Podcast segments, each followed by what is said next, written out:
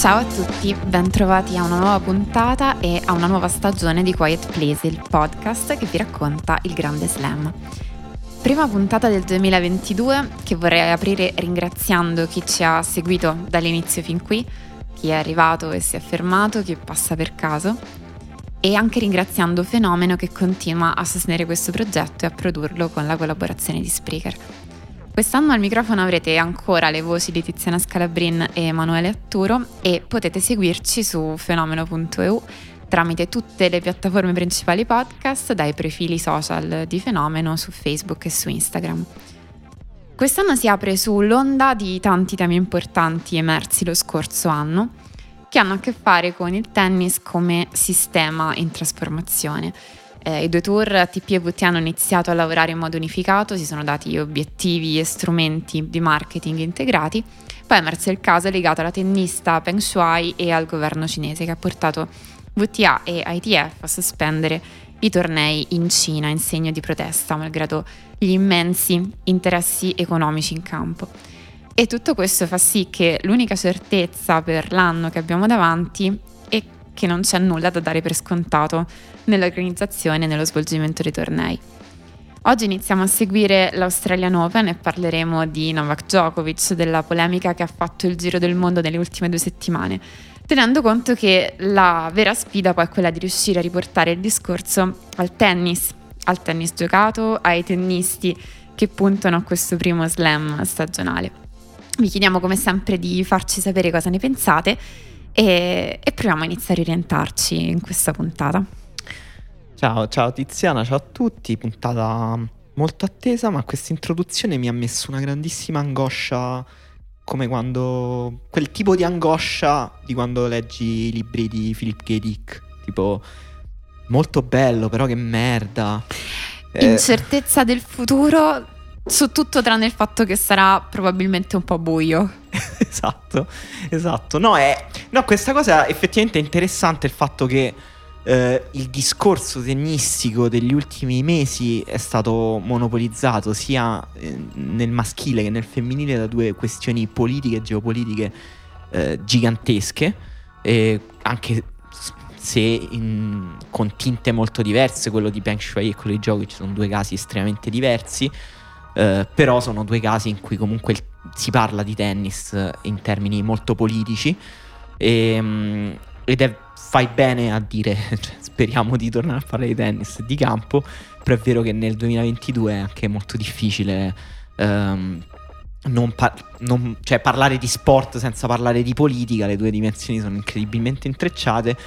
D'altra parte è vero che nel tennis nelle ultime settimane eh, la dimensione politica sembra essere troppo più importante rispetto a quella di campo in un momento in cui, tra l'altro, soprattutto nel tennis maschile, le due cose vanno un po' di pari passo, nel senso che la dimensione politica ci ha tolto il più forte giocatore del tabellone maschile e, e quindi ecco si affronteranno dei tennisti che dovranno usare questo Australian Open per scrivere la propria storia, aumentare il proprio carisma, aumentare la portata del proprio storytelling e probabilmente ci sarà anche eh, un lavoro di Netflix a raccontarlo dietro.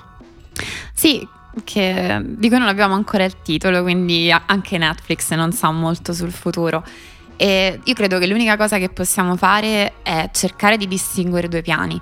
Cioè una cosa è il tennis, una cosa è il piano politico e anche all'interno del piano politico c'è da un lato quello che è successo e dall'altro quelle che possono essere eh, le reazioni, mm, le letture che si danno di quello che è successo e quindi magari cercando di tenere distinte queste cose si riesce un po' a intravederne il valore. Quindi cosa è successo? Mm, facciamo un piccolo riassunto del caso Djokovic, di riassunti ne trovate tanti in giro.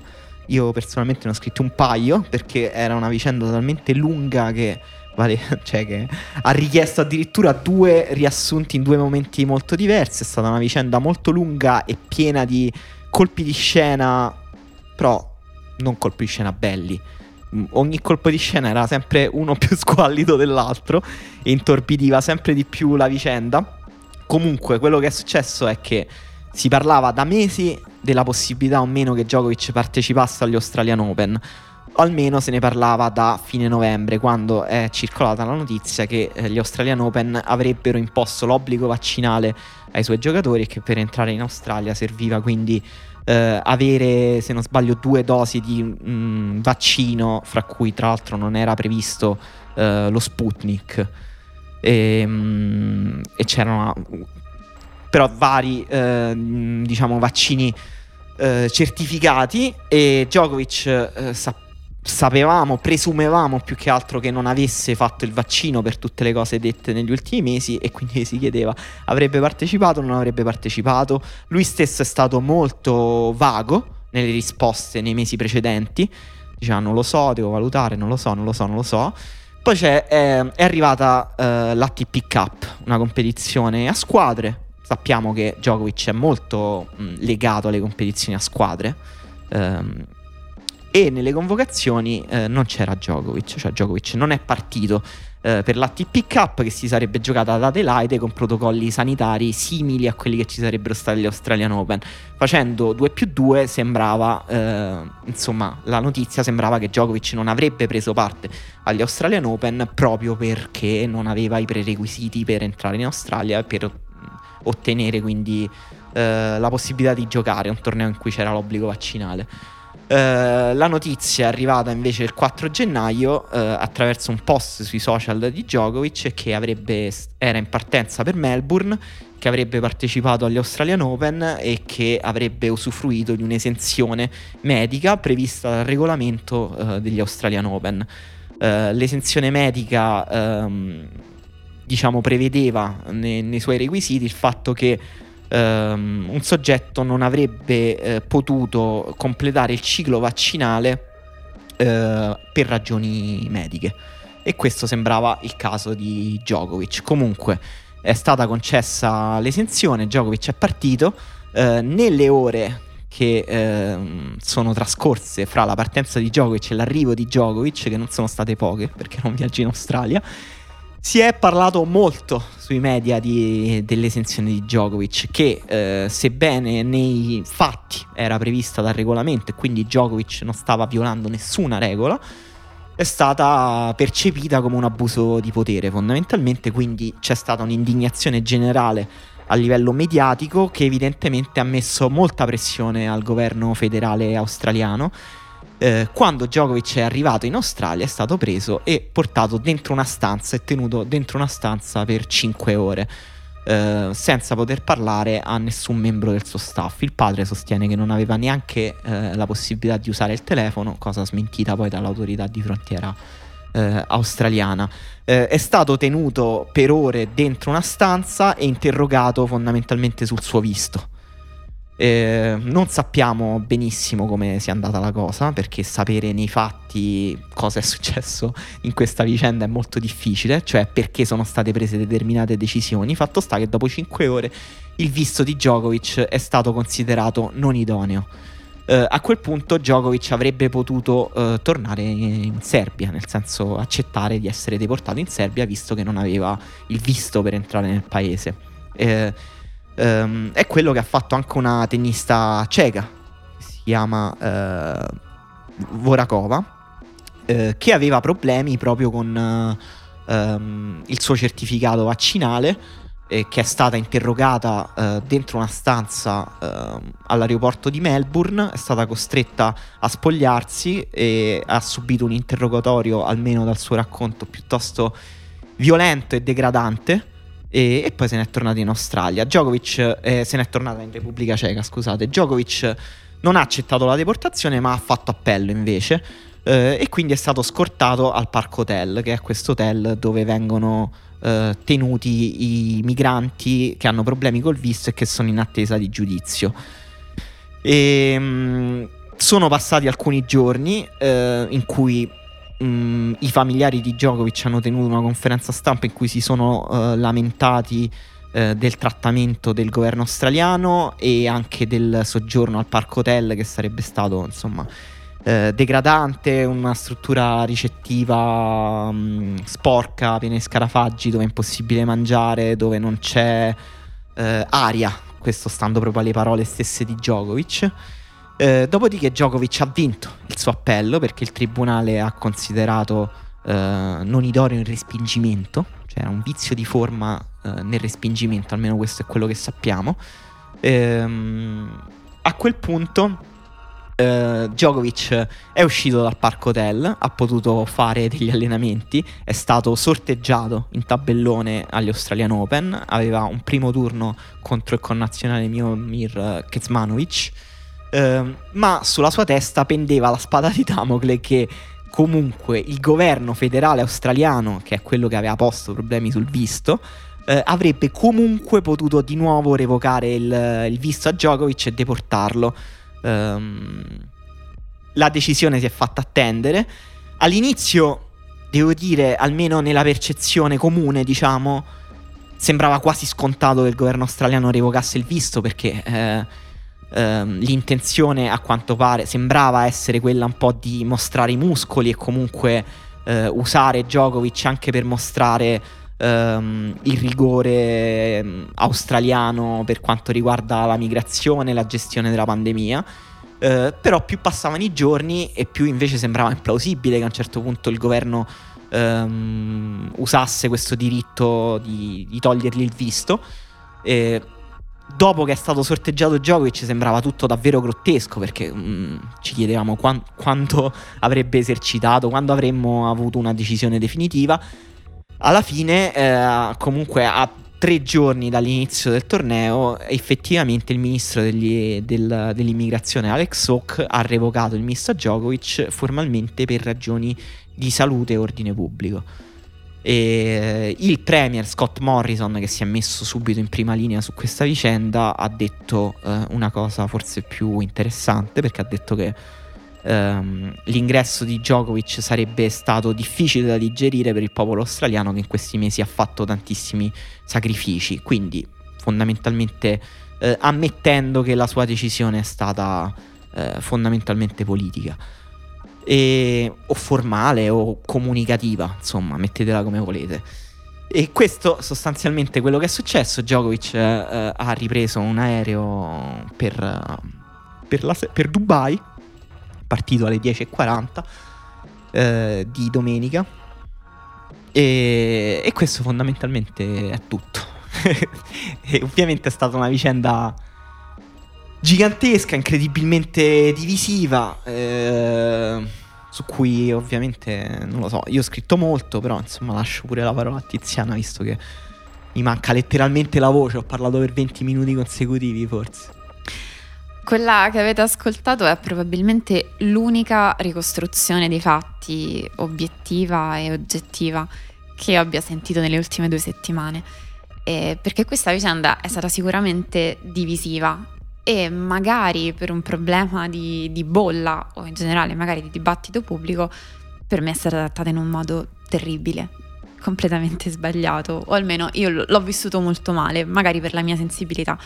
Sono felice che abbiamo comunque deciso di aspettare prima di parlarne, perché questo forse era l'unico modo poi di attenersi ai fatti e parlarne con, senza doversi collocare necessariamente nei termini del tifo da stadio o delle opinioni. In questo modo possiamo attenerci ai fatti e al limite far emergere le contraddizioni che sono venute fuori. Come dicevi, sì, è una vicenda lunga, eh, complessa, possiamo anche parlare di colpi di scena, ma in realtà i passaggi in sé sono più o meno quattro o comunque poche cose essenziali che sono successe e nel frattempo la confusione stata dovuta al fatto che c'è stata una pioggia di news o senza contenuto o con dei contenuti falsi e, e polemici e sterili. E, oltretutto non solo dal momento in cui Djokovic ha annunciato di aver ottenuto un'esenzione ed è partito, ma anche prima. Prima erano settimane che si sentiva parlare um, Craig Tiley uh, sul fatto che Uh, c'era un certo regolamento agli Australian Open, che il tema della presenza di Djokovic era ancora aperto, che però non si sarebbero fatte eccezioni in suo favore. E ogni giorno, ogni giorno si diceva che Djokovic stava ancora aspettando troppo prima di farci sapere se sarebbe stato presente o meno agli Australian Open. E tutto questo credo sia stato proprio eh, l'annuncio della sconfitta, cioè del fatto che questo dibattito poi non si poteva gestire in maniera sana. Mm, probabilmente non doveva succedere, cioè non si doveva permettere che per settimane eh, Tali parlasse di Djokovic facendo esplicitamente riferimento al fatto che probabilmente non è vaccinato, che questa cosa è un problema per l'Australia, eccetera. Di fatto erano state nominate due commissioni mediche indipendenti che avevano il ruolo di stabilire, eh, di prendere delle decisioni in merito allo status sanitario delle persone che dovevano partecipare al torneo. E poi un'altra cosa che non è stata molto chiara per parecchio tempo eh, era tutte le varie entità, tutti i vari livelli di decisione che erano in campo, cioè appunto Tennis Australia per organizzare il torneo aveva nominato queste due commissioni mediche indipendenti, dopodiché poteva far riferimento in primo luogo alle linee guida dello Stato di Victoria.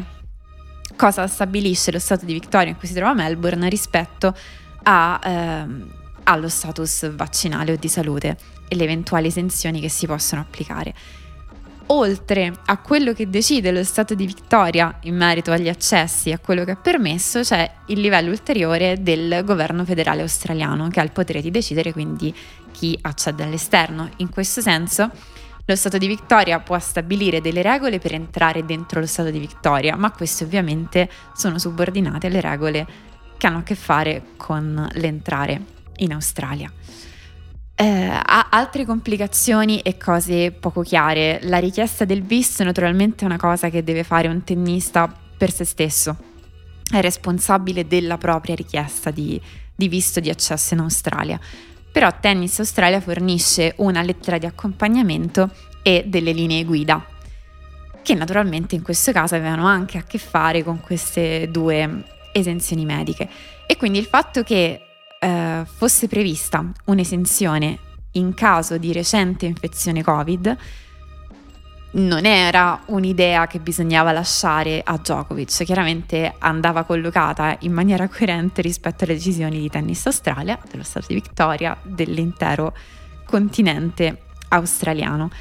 E, e sicuramente doveva essere trattato diversamente sin dall'inizio, cioè mi sembra già problematico che tutto il mondo da mesi si chieda se Djokovic è vaccinato o no, che tutti sappiano che non lo è, ha contribuito insomma a creare un, un dibattito veramente poco sano. E, e, poi una pagina particolarmente brutta effettivamente è sapere che il, il ministro dell'immigrazione australiano abbia esplicitamente detto eh, oggi ho esercitato il mio potere personale nel, nel, prendere la decisione di cancellare ulteriormente il visto. Quindi, insomma, una, una decisione che viene proprio messa nei toni della, della ragione di Stato. Sì, ehm, ci sono dei, dei, punti, secondo me, mh, mm, che nel modo in cui ne, si è parlato di questa vicenda sono stati opachi e poco chiari anche perché è una vicenda complessa e perché è stata comunicata incredibilmente male. Però in questi nodi opachi spesso si è annidata un po' di retorica. Ehm, per esempio, per me non... è, un, è, un, modo uh, sem- di semplificare questa questione uh, sbagliato dire l'esenzione è stata uh, data dagli Australian Open e la revoca del visto è stata decisa dall'Australia. Non è così, è più sfumata la situazione. Cioè, come diceva Tiziana, ehm, è stato lo Stato di Vittoria anche con una commissione sta- ehm, eh, creata da, dallo Stato di Vittoria, appunto indipendente, a concedere l'esenzione medica a Djokovic. Quindi comunque un'entità governativa australiana, le cui poi decisioni sono state ehm, so, sono comunque subordinate al governo federale. Ehm, le dichiarazioni, il modo in cui si è comunicato in questa vicenda, il modo in cui i protagonisti hanno comunicato in questa vicenda è semplicemente scandaloso, proprio da tutti i lati. E da Djokovic che fa quel post su Instagram in cui non lo so, non ho mai visto un atleta professionista fare un post su Instagram in cui spiega degli accadimenti che contengono letteralmente dei reati al loro interno e Scott Morrison, il premier australiano, che è stato incredibile dal primo minuto di questa vicenda. Forse la mia intervista preferita di Morrison è quella in cui a Bloomberg dice: Beh, eh, non è solo Djokovic ad aver ottenuto l'esenzione, però lui è stato l'unico poco furbo ad averla comunicata sui social. che. Eh, no, che cosa stai punendo quindi? Un, uh, il, fatto che, che Djokovic abbia fatto un post sui social dopo mesi, come diceva Tiziana, in cui Tyler, in cui Tennis Australia, in cui tutti parlano della possibilità di Djokovic di partecipare o meno agli Australian Open, è il minimo che Djokovic comunichi che parte per l'Australia. È il minimo. Tra l'altro l'ha fatto in un post assolutamente neutro nei toni, assolutamente non problematico. Eh, l'altra cosa opaca e che forse rimarrà per sempre opaca, anche forse in parte legittimamente, ma che rende comunque molto difficile eh, parlare di questa vicenda è che nessuno ci ha spiegato eh, se l'esenzione di Djokovic era valida o meno o se tutta questa vicenda è solo una lunghissima sequenza di nodi burocratici che ovviamente sono usa- stati usati al servizio di interessi politici.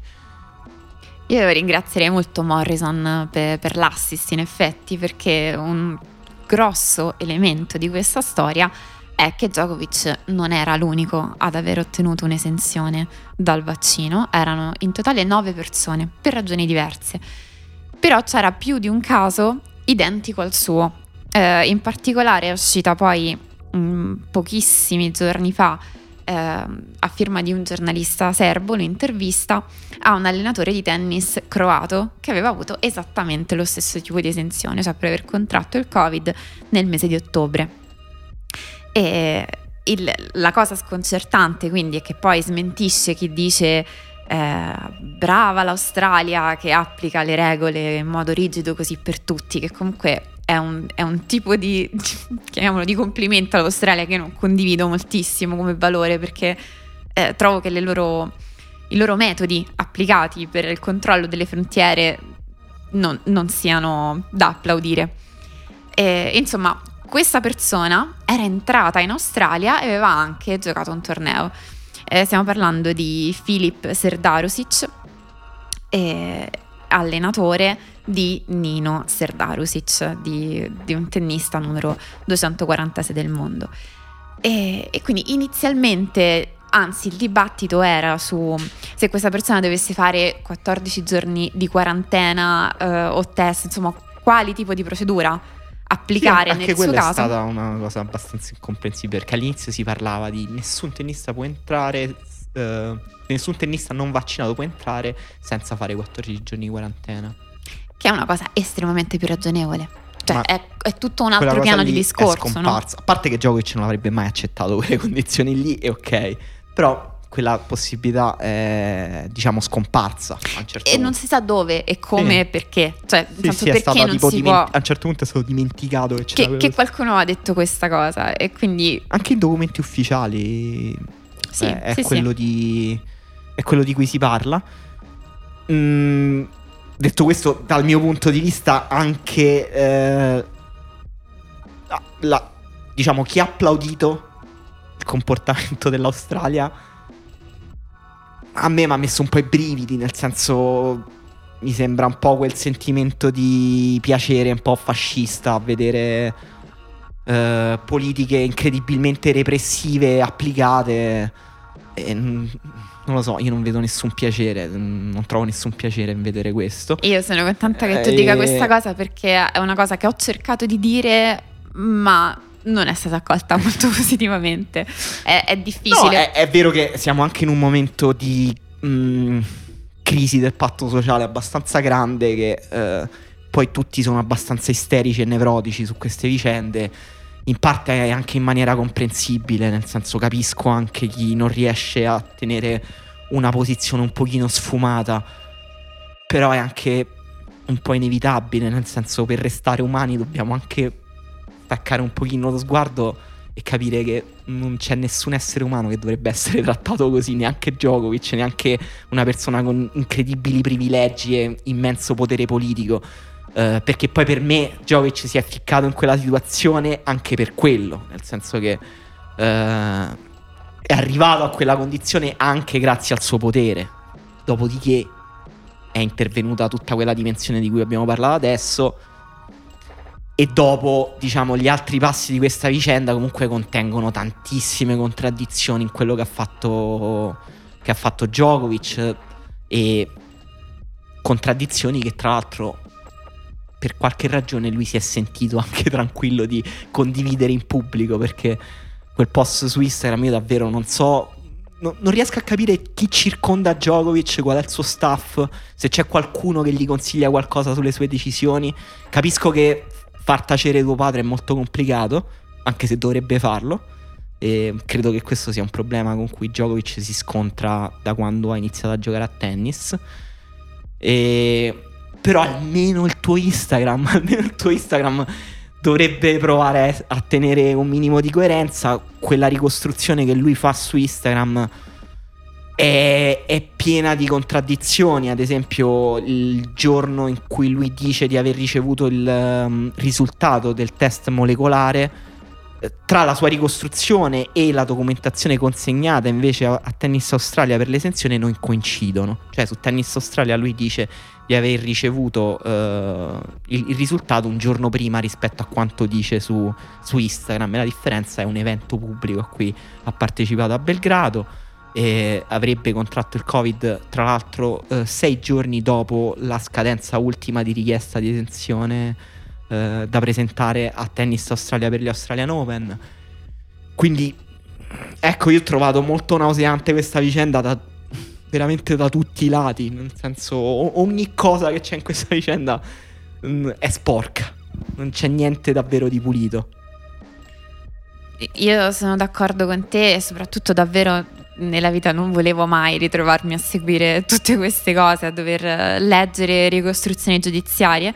Tra l'altro eh, l'Australia ha dato in streaming le sentenze sul caso Djokovic, a un certo punto c'erano quasi 90.000 persone connesse a seguire la sentenza e questa cosa mette abbastanza i brividi in effetti. E... Ehm, sì, vabbè, cioè come dire, poi in Italia a noi piace molto il discorso giuridico, quindi ce la siamo anche goduta, devo dire che è stato uno spettacolo a tratti comico. Eh, anche, anche gli avvocati di Djokovic, io devo dire non lo so, faranno il loro lavoro. Io non capisco niente di giurisprudenza, non mi permetto neanche di discutere sull'efficacia. Ma ci sono stati dei momenti di comicità pura quando hanno detto totalmente a caso che la presenza di Djokovic non era correlata a nessun movimento Novax. Nel momento stesso in cui c'erano delle proteste Novax a Melbourne. Eh, sono stati dei momenti incredibili. Vabbè, però quello, quello ha anche un altro lato, nel senso che ok, mm, io anch'io non so come si sceglie le persone che collaborano con lui, senz'altro. Però non è Djokovic in sé che provoca le proteste Novax, nel senso altrimenti in tutti i tornei in cui Djokovic fa giocare, cioè ha no, giocato alle no. ATP Finals a Torino. No, no, io sotto, cioè, sottolineavo solo il fatto che hanno detto quella cosa nel, nel momento, momento, eh, stesso certo. in cui certo. c'era una protesta. Cioè, non lo so. Sì, in questo eh, un fatto che a me ha colpito è che comunque poi dobbiamo fare i conti con eh, la, la, pura verità del fatto che un giudice australiano alla fine ha detto che cos'altro doveva fare quest'uomo.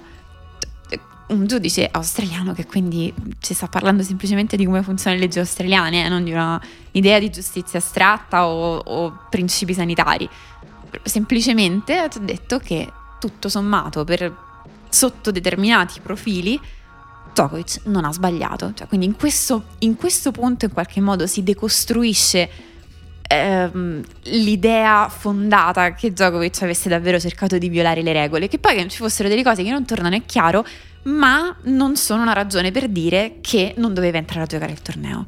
Cioè che sotto il suo profilo ci siano degli altri aspetti oscuri, poco chiari, che, che abbia, sì, oh, possiamo dire che ha sbagliato, almeno per il fatto che secondo le sue stesse ammissioni ha, ha, parlato di un errore di valutazione, giusto? Nell'essere andato a partecipare ad un'intervista nel momento in cui era positivo. Lui l'ha chiamato errore di valutazione. Forse è un po' più di un errore di valutazione.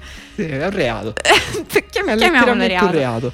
Però ecco, aver commesso questo reato è sotto un'altra giurisdizione, non quella che gli concede una, di, di, entrare in Australia. Una cosa incredibile è il fatto che nei prerequisiti per ottenere il visto c'è il fatto che non devi aver viaggiato in un altro paese per ir all'Australia nei 14 giorni precedenti.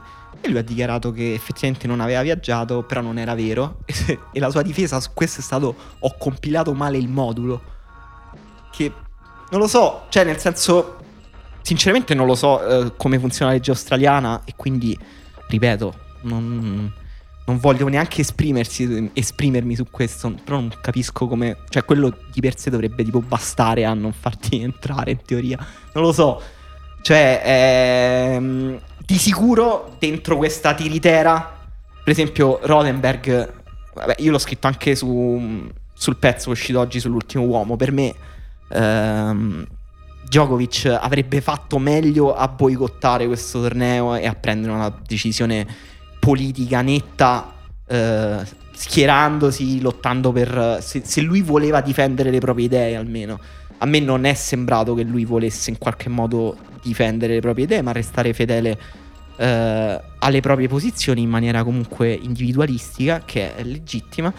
Però, eh, diciamo, quando Rodenberg dice avrebbe potuto evitare questa tiritera eh, vaccinandosi, a parte che mh, mm, è, un, è, un, punto di vista stupido, nel senso che Djokovic ha il diritto di non vaccinarsi, quindi eh, se, se, lui può esercitare un diritto lo esercita eh, e basta.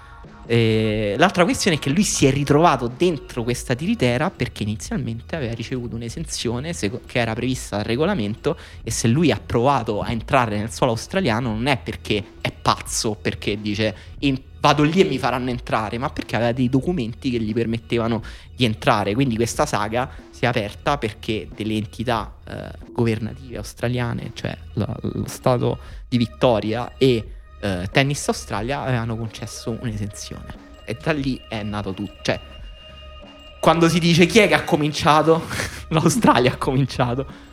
Sì, l'Australia ha cominciato, sono d'accordo con te. E, e, e Rothenberg per me è stata una grossa delusione in questa, in questa vicenda perché naturalmente l'ho sempre seguito, è, è sicuramente un punto di riferimento eh, per chi segue il tennis, fa, fa un grande lavoro a 360 gradi ma ha assunto questa posizione per me non condivisibile di continuare a ripetere questa cosa.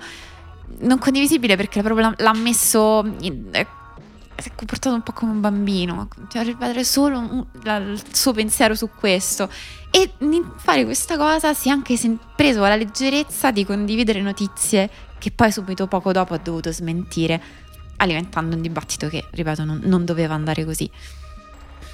Va bene, non lo so, abbiamo detto quasi tutto, però secondo me vale la pena mm, fare una piccola riflessione generale più sportiva su Djokovic, anche se è impossibile scindere le dimensioni. Eh, però negli ultimi 5 slam Djokovic è stato squalificato due volte. Eh, una volta è arrivato secondo agli US Open e due slam li ha vinti. che è una striscia semplicemente incomprensibile. Di oggi è la notizia che il eh, Roland Garros dovrebbe avere eh, l'obbligo vaccinale e quindi Djokovic si ritroverà di nuovo, almeno nei prossimi mesi, nella scomoda posizione di dover decidere se vaccinarsi o non vaccinarsi, che è la cosa che ha detto Boris Becker. Eh, tutti hanno espresso un parere su questa vicenda. Per me però è rilevante riportare quello di Becker perché non solo è Becker, ma perché è una persona molto vicina a Djokovic, è stato allenatore di Djokovic ed è una persona che ha mh, mm, genuinamente sempre preso le parti proprio anche ideologiche di Djokovic. Uh, e Becker ha detto Djokovic deve pensare ai traguardi sportivi e deve vaccinarsi. E... e questo secondo me siamo arrivati a un punto veramente interessante della sua parabola perché la dimensione sportiva e la dimensione politica in Djokovic sono andati sempre di pari passo. Cioè, davvero lui si eh, comporta da 15 anni come se fosse un uomo di Stato.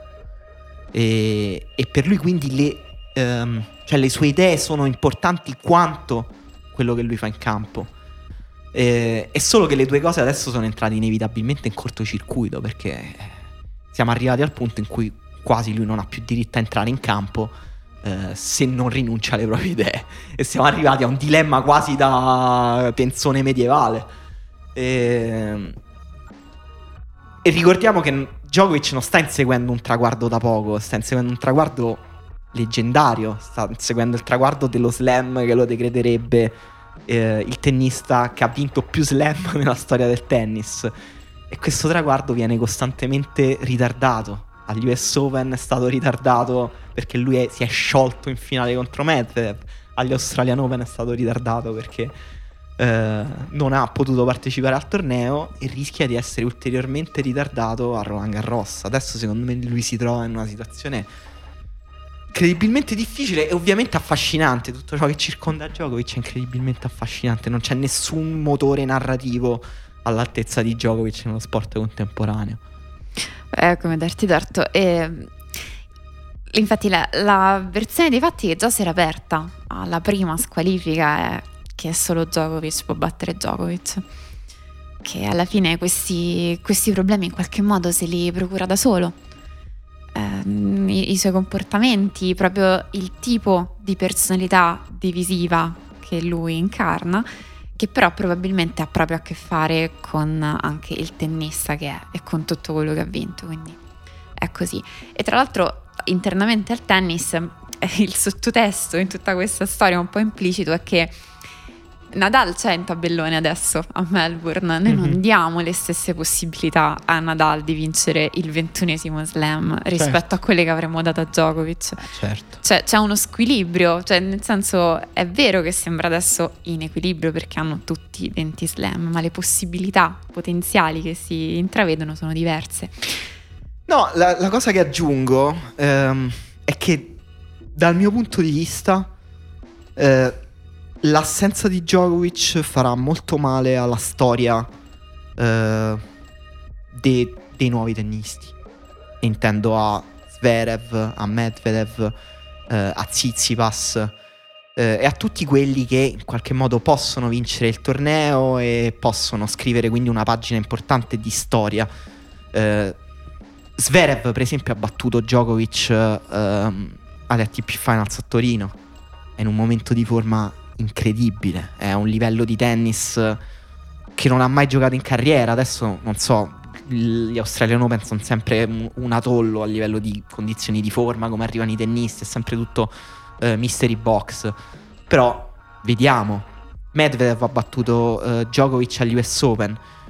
Eh, il problema di questa generazione di tennisti nella narrazione comune è anche il fatto che non sono riusciti a battere i Big Three nel momento in cui i Big Three erano ancora loro. Federer si è infortunato comunque è invecchiato troppo e, e quindi le sconfitte che ha riportato contro questi tennisti, a parte che erano pochi, proprio giocato poco Federer con questi tennisti, avevano poco valore. Nadal con tutti i problemi fisici che sappiamo, quando perde c'è sempre l'asterisco. Djokovic era l'unico che, diciamo, stando dentro questo torneo, garantiva a loro la possibilità di battere uno dei Big Three in maniera piena, in maniera legittima. Cioè la vittoria di Medvedev agli US Open con Djokovic è stata grossa, è stata una roba grossa. E per me anche quella di Zverev con Djokovic. E se fossero riusciti a batterlo agli Australian Open e quindi a dare anche una continuità, Zverev ha battuto Djokovic anche alle Olimpiadi. Eh, insomma cominciavano a essere un po' di indizi sul fatto che Medvedev e Zverev abbiano superato come livello di tennis Djokovic, che è una cosa io credo. E non avranno questa possibilità però. Adesso giocheranno un torneo senza di lui e lui sarà un po' il convitato di pietra delle loro storie. Beh, un po' proprio per questi episodi che hai citato, un po' l'hanno fatto, cioè un po' hanno dimostrato di poterlo battere in situazioni estremamente importanti, che erano la finale degli US Open, Olimpiadi, ATP Finals. Effettivamente, forse. Però in... è, narra- è, quello che dicevi pure tu, no? Solo Djokovic può battere Djokovic. Sì. Che è quello eh, che. Certo. Ovviamente la narrazione portata avanti anche dai, dagli mm, fan più oltranzisti di Djokovic, il cui capo è ovviamente il padre di Djokovic, che, che dice non possono batterli in campo, lo battono in tribunale.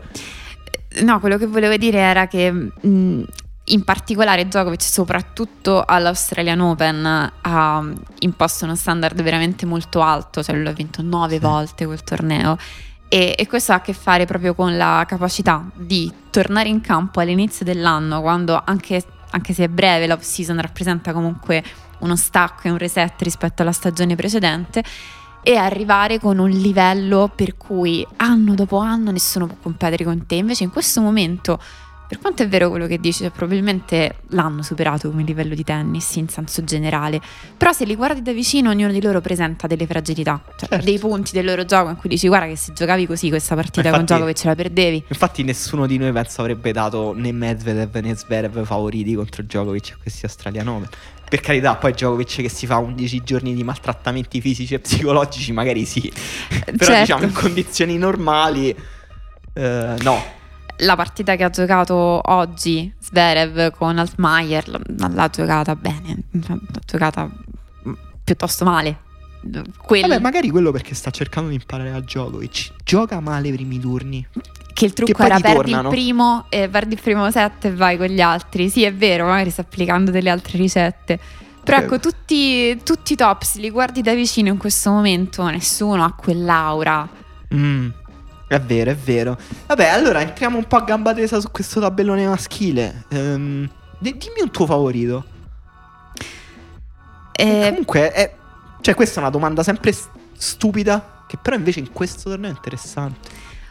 No, non è cioè, qual è il tennista che consideriamo per allure, per status, il migliore adesso in questo torneo?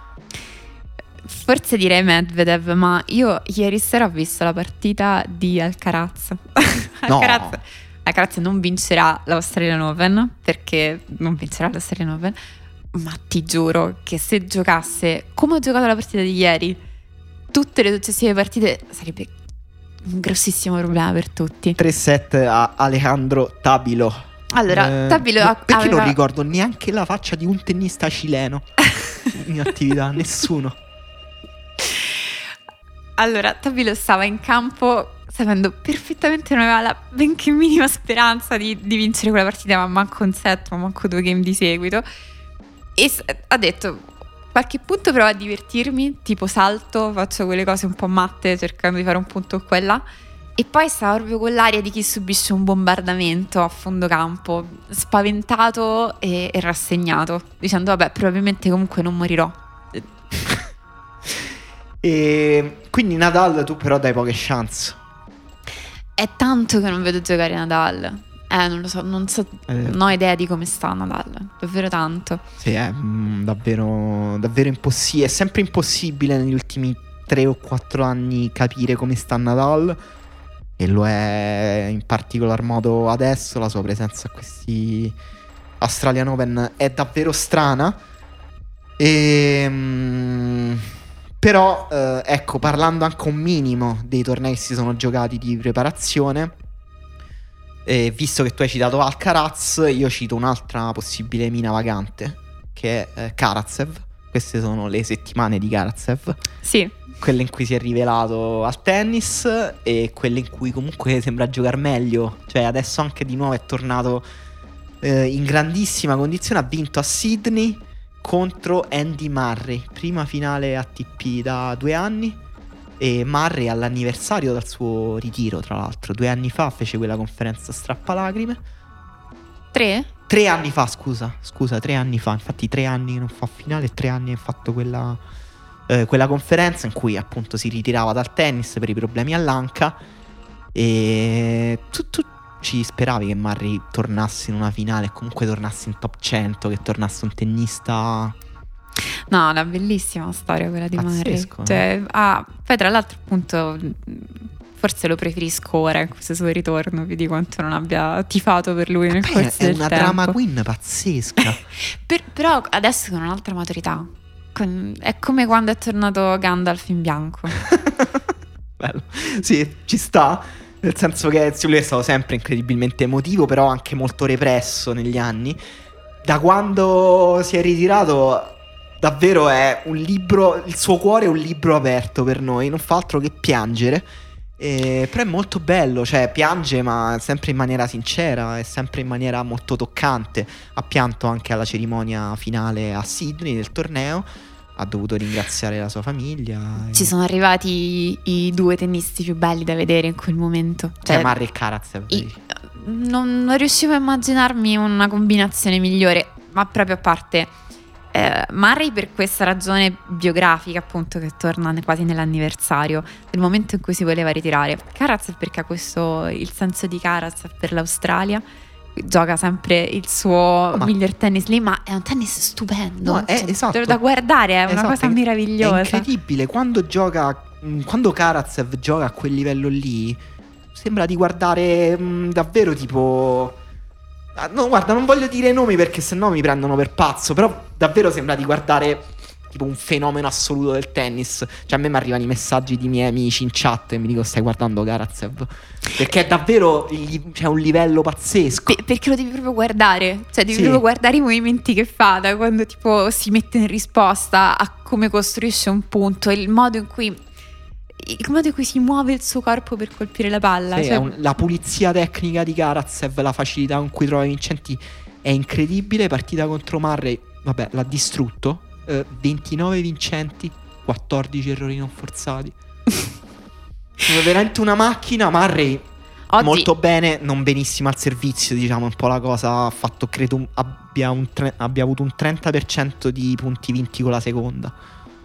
Ehm, oggi non era in forma, ho visto Karatsev. un pezzo della partita con Munar e ha fatto un sacco, non ho visto i numeri, però sono sicura Sì. che gli errori sono stati molti, molti di più stavolta. sì, sì, infatti. Però l'ha vinta alla fine, che è un grosso valore direi. Sì, tra l'altro, appunto, stava, stava giocando questa partita. Io vedendola dicevo, oddio, io mi ero preparato tutta una sparata positiva su Karatsev. Se adesso perde mi si rovina tutto. Invece, sai su chi mi si è rovinato tutto? Su Kokinakis. Eh, no, beh, certo. vince il titolo storia romantica insieme a quella di Marre delle ultime settimane. Kokinakis, ricordiamolo, tennista australiano che adesso, se non sbaglio, ha un 25 anni, 24-25 anni, molto talentuoso, è uscito più o meno in contemporanea a Kyrgios e a Tomic, anche se più giovani di Tomic. E- però, ecco, un gioco molto diverso da loro, meno estroso, però allo stesso modo divertente, un tennista da fondo, un tennista di ritmo, un tennista che porta sempre un livello emotivo molto alto dentro le partite, quindi un tennista di cui è anche molto facile innamorarsi. E, e, per esempio io ero in fissa totale con Kokinakis quando era uscito e ha avuto tantissimi problemi fisici e è riuscito a vincere il suo primo torneo adesso ed è stata una storia, una storia pazzesca, ha vinto ehm, ad Adelaide eh, contro Ridernesh eh, in finale. Ha battuto anche Cilic in una partita bellissima, chiusa do- 12-10 al tie break del terzo. Ha battuto Per, ha battuto Isner. eh, ha fatto un grande torneo. Un grande torneo al termine del quale ha ricevuto i messaggi sdolcinati di tutti, di Federer, di Djokovic, di tutti. E quindi i carichi per gli Australian Open. Da primo turno, tale Yannick Huffman, che pensavo fosse uno scrittore. 6-2, 6-3, 6-2. E... Ok, vabbè, era è così, la storia l'hai raccontata. Nella stessa settimana ha anche il grande riscatto di altri due che sembravano giovani maledetti, che sono i canadesi.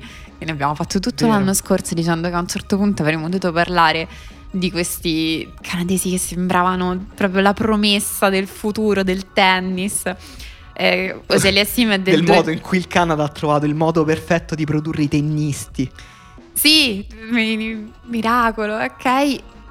Fallimenti uno dopo l'altro e nella settimana di inizio anno, la stessa in cui Kokinakis ha rivinto il suo titolo, o forse no, quella prima, eh, vincono, prima, vincono la TP Cup con, con il Canada, battendo anche la Russia, l'armata russa fortissima Ma che quindi a... testimonianza della loro crescita oppure conferma che sono un po' nel calcio, sai, in Argen- nel calcio argentino si dice un pecio frio per dire sì, è uno che è forte e talentuoso, ma solo nei momenti in cui non conta niente. E questo lo stavo per dire, purtroppo la TP Cup non credo che possa valere quanto un titolo individuale alla fine. Cioè, purtroppo nella storia di Oselia Sim, se puoi considerarla davvero una finale vinta, non lo so.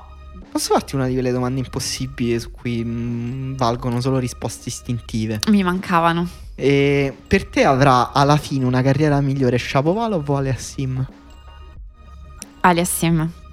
Mm, quindi scegli la concretezza comunque di Aliassim. Concretezza poi. concretezza concre- Aliassim. Avrei usato proprio quella Però ri- parola. sì. rispetto a Shapovalov, guarda, pure io sono concreto nella vita rispetto a Shapovalov. Purtroppo Shapovalov certe volte mm, fashion, fashion blogger, non lo so, non, non capisco. Però che- fashion blogger proprio nel tennis, cioè, cioè tipo dei colpi da fashion blogger. Se un fashion blogger giocasse a tennis, sì. Che poi lo capisco, cioè se io giocassi, cioè, avessi il rovescio di Shapovalov, pure io mi starei a riguardare sempre. Porterei sempre come una persona e mi filma al circolo.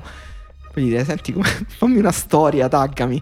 Ehm, perché è veramente bello. Primo turno, Laslo Dere, 4 set, giocando malino, con due dai break. Giocando malino, sì, la, la ripresa per miracolo perché io visto l'inizio non, sembrava potesse vincerla. Secondo turno Kwon, tennista per me eh, sottovalutato, però vediamo. Il ehm, tabellone maschile, però, facendo un discorso un po' più generale, è molto, molto, molto squilibrato.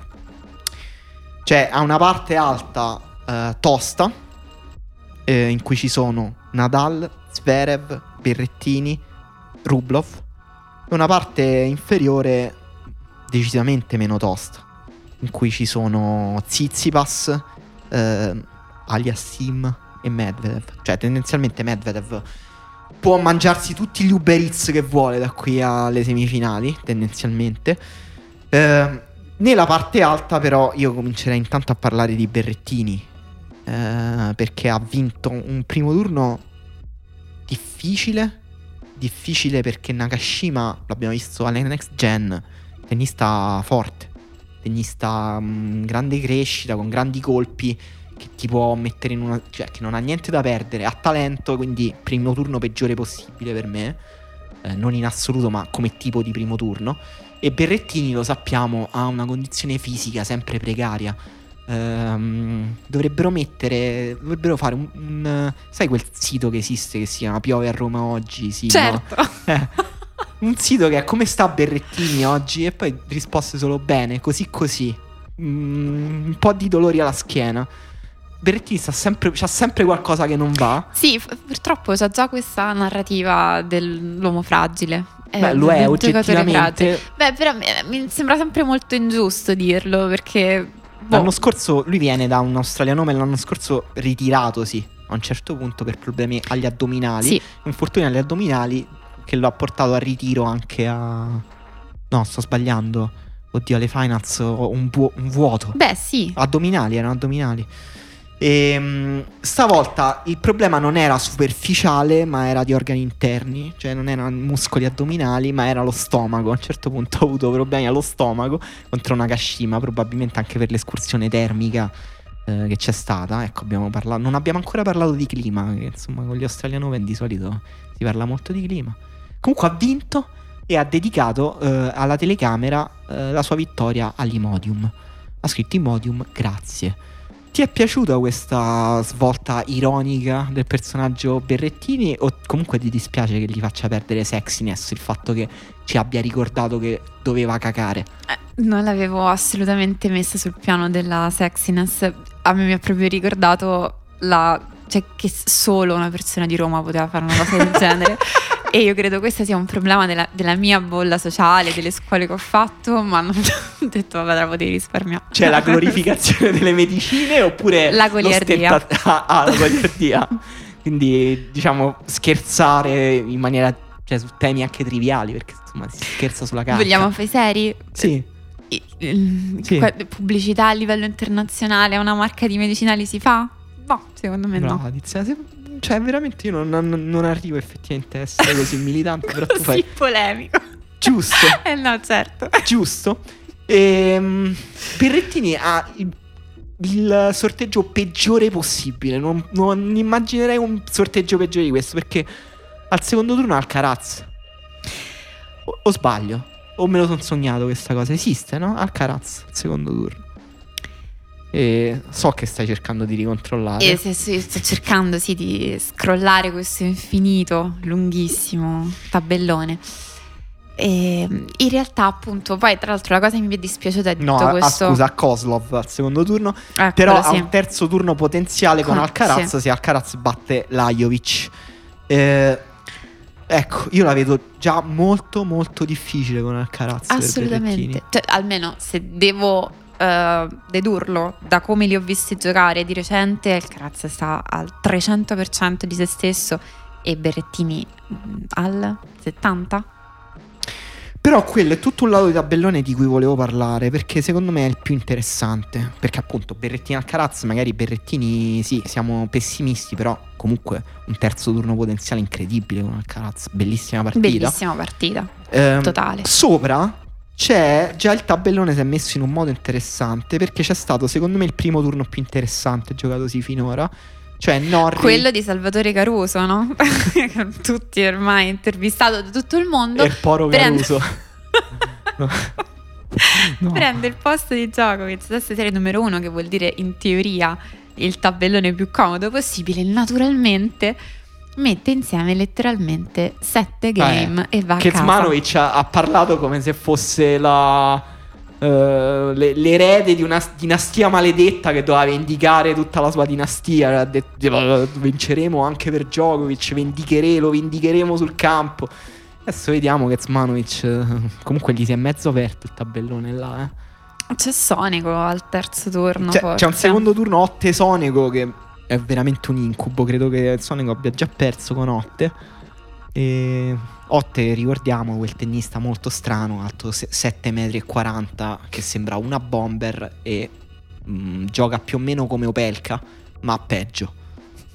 Ehm, no, quella parte di tabellone mm, intendo proprio quel lato lì in cui c'è Berrettini e Alcaraz. C'è stato un Norri corda e la prima testa di serie saltata di brutto. Perché Norri ha fatto 7 game in 3 set con corda. Mm, mm, mm, Ho mm. visto la partita ed è stata un massacro. E corda gioca benissimo.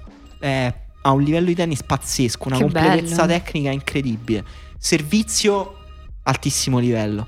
Dal lato del dritto, mena. Dal lato del rovescio, mena. Variazioni buone. Tocca benino la palla a rete. È molto calmo. Per me, favorito con Mute, che comunque è già una bella partita.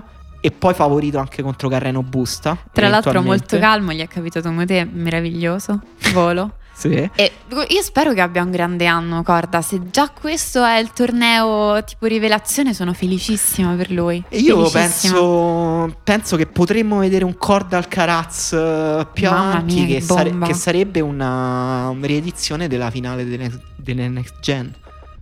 Senti, invece hai visto uh, Grigspur? No, tu l'hai visto?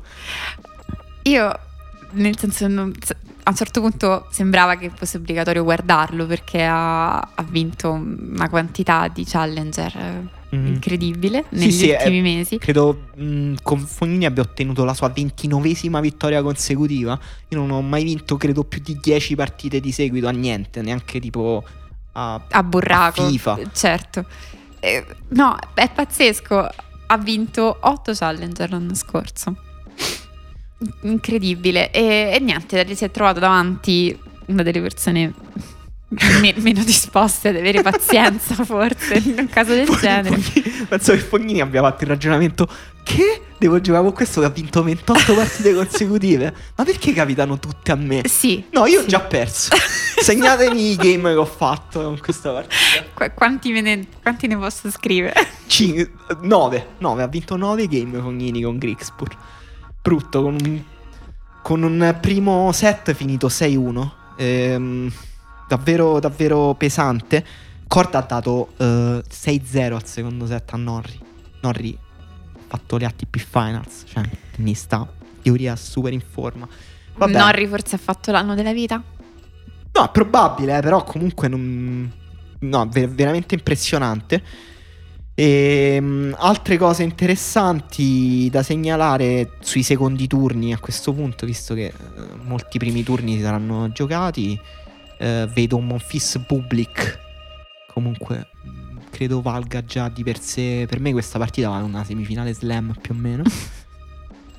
e, mm, e un Opelka Koffer tra due dei tennisti più strani che ci sono in circolazione. E un Kyrgios Medvedev possibile al secondo turno se Kyrgios riesce nel miracolo di battere Brody al primo turno. Ma, ma Kyrgios sta bene? A quanto pare sì, è vero, era, era circolata la notizia che fosse malato di Covid. C'ha avuto il Covid, sì, no, l'ha detto. E... Però no, sta bene, sta bene relativamente a- alla vita di Kyrgios. Sai cosa ha detto Kyrgios? Ho, se- ho seguito molto Kyrgios questi giorni, sì. Vabbè, a parte, a parte tutto il, il suo posizionamento su Djokovic, è, Eh, devo dire, artistico.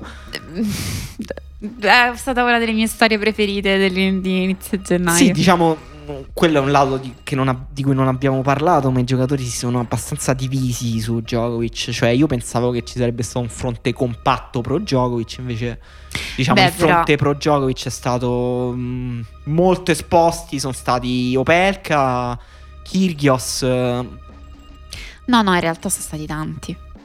Sì, sì, sì. Se- secondo, nella mia percezione la Beh. maggioranza, apertamente negativi, pochi. Qualcuno è rimasto più diplomatico. Beh, no, secondo me, secondo me la posizione diplomatica è essere pro Djokovic perché siamo nel mondo più corporativista eh, al mondo. Posizioni anti-Djokovic, anche se in maniera sottile, ovviamente, non è che nessuno ha detto. Diciamo, quella più. ehm, edgy è stata quella di Zizipas, ma secondo me involontariamente. Nel senso No, che lui non- Tsitsipas, non si stava rendendo conto di quello che stava dicendo. I- Ha, detto varie cose. ridere. Ha No. detto un'insalata di cose eh, con toni molto diversi fra loro, fra cui gli è scappata questa frase che appunto mh, abbastanza pesante, tipo eh, che, mh, che chi si mette sopra le regole fa passare per stupidi gli altri. Che, voglio dire, io temo che tradotta voleva dire io non mi volevo vaccinare, adesso mi sento stupido. È possibile, sì, è- così. capire cosa vuole dire Zizipas è sempre complicato. E Deminaur, ehm, che comunque per me ha preso una posizione non banale perché eh, un australiano che prende una posizione un po' contraria a come si era comportato il tennis australiano non è scontato, però sì, lui mh, insomma, preso una posizione pro, Io pro per, uh, per posizione diplomatica intendevo quella di Naomi Osaka che si è rifiutata categoricamente di commentare la vicenda. Quella perché è- volete la mia opinione? Quella è la migliore posizione che ho sentito in Ost- generale. e ha detto ostinatamente no alla richiesta di esprimere il proprio parere. Sì, eh, sì, una Quella delle posizioni migliori, migliori Eh, possibili. effettivamente ha, ha un, un grosso peso. Poi probabilmente ha ragione, cioè nel senso va a livello se sei un tennista e fai parte di un certo ambiente, effettivamente dire una, una parola nei confronti di Djokovic che si- magari semplicemente non ha fatto niente di male oppure è stato trattato in maniera un po' eccessiva, si poteva dire. Mm. E lato alto del tabellone è molto complicato per Nadal che potrebbe avere un ottavo teorico con Urkac che sarebbe comunque una grandissima partita già. Sai chi ha un bel tabellone? Eh sì. Lo so, sai? sì. Ma incredibilmente bello. È la prima volta che tabellone succede. incredibilmente buono perché veramente quando ho visto il tabellone ho cominciato a sentire le farfalle nello stomaco. In realtà potrebbe arrivare per Sinner al terzo turno Murray. Beh, insomma, me lo prendo. Ma l'ottavo Sì. teorico di Sinner lo sai qual è? Casper Ruud. Ci piace giocare con Mamma Ruud. mia, meglio di così. Cioè, perché poi Sì. puoi perdere eh, Sinner con perché Certo. Ruud è molto forte. Però te lo prendi un, un ottavo testa di serie numero 11. Negli Ottavo ultimi, di finale con numero 8 Ruud. negli bello. ultimi slam gli capitava o Zverev o Nadal. Tra l'altro, se batti, se batti Ruth, adesso non, diciamo, non ho studiato la possibilità di ribaltoni da quel lato del tabellone, almeno non, non l'ho studiata in maniera particolarmente esoterica, però se batte Ruth, il quarto di finale, sempre in questa visione un po' algoritmica del tabellone, è vincitore Bautista Agut Zizipas. Bello. Bellissimo. Ti posso dire, cioè, sempre linea teorica e magari con un po' di bias nazionalista pasta asciutta, però Sinner per me è favorito con tutti questi. Cioè anche con Zizipas. Beh, Bautista Agut è stato l'artefice Il creatore di. Sinner. L'ha, l'ha sì. inventato lui. Però Grazie al sacrificio di Bautista Agut abbiamo il Sinner che oggi conosciamo. Quindi molto apprezzato perché sennò il senso di Bautista Agut nel circuito non si trova. Però Zizipas È, un- è- è davanti a un torneo molto importante per la sua carriera. Io volevo un attimo parlare con te di Zizipas. Perché Zizipas l'anno scorso ha fatto un grandissimo Australian Open. Un grandissimo Australian Open. Australian Open in cui ha battuto in rimonta Nadal da 2-7 a 0. E mm, in cui poi ha perso con Medvedev, ma è stato terzo tennista dopo Djokovic e Fognini a battere Nadal eh, da una situazione di 2-7 di svantaggio. Fece una prova proprio di forza che non immaginavamo nelle sue corde e da lì poi è partita una grande prima parte di stagione di Tsitsipas. Però adesso viene da un momento di grande declino. Cioè, di Beh, grande di declino, grande declino. Di, di cattiva forma, scusa. Si è è operato eccessivo. al gomito a Sì. novembre, quindi oggettivamente è un po' in pausa, magari non, non ha molto il polso della situazione al momento, però è un altro che praticamente non abbiamo avuto molto modo di veder giocare all'infuori delle due partite che ha fatto in ATP Cup, ha giocato con Schwarzman e ha perso e aveva iniziato la partita con Basile Spili che poi si è ritirato. Questo è tutto quello che ha fatto all'inizio di Io- quest'anno, quindi Io l'unica cosa che voglio dire è che siccome ci saranno delle telecamere Netflix che riprenderanno la cosa, ti prego Stefanos, arriva fino in fondo. Vogliamo sapere tutto di quello che farai in questi Australian Open. Beh, poi non so, la cosa divertente è stata che nel suo non aver giocato molto invece si è dedicato a coltivare un- diciamo, una seconda professione possibile come life coach. Cioè? Qualcosa del genere. Gli interessanti tweet Ah, di recente. Pazzesco.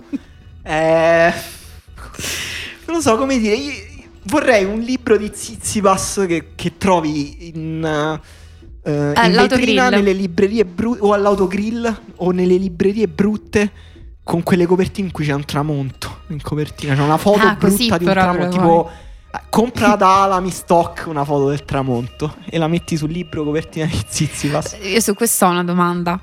Eh, Secondo te questa fase della sua vita è qualcosa che guardando indietro da grande si vergognerà? No. No, non è quel tipo di persona. Lui No, ma devo dire, per me è, è il mio personaggio preferito in assoluto in questo momento. E, mm, però ecco, lo vedo, lo vedo un po' male in questo torneo. E... Speriamo bene. Eh, ultimissima parte del tabellone, dicevamo, Medvedev può mettersi anche le ciabatte, però un ottavo possibile è quello tra, Rubl- eh, tra mm, Monfisso e Oceali Assim, quindi diciamo Oceali Assim ha un tabellone aperto, almeno fino alla semifinale.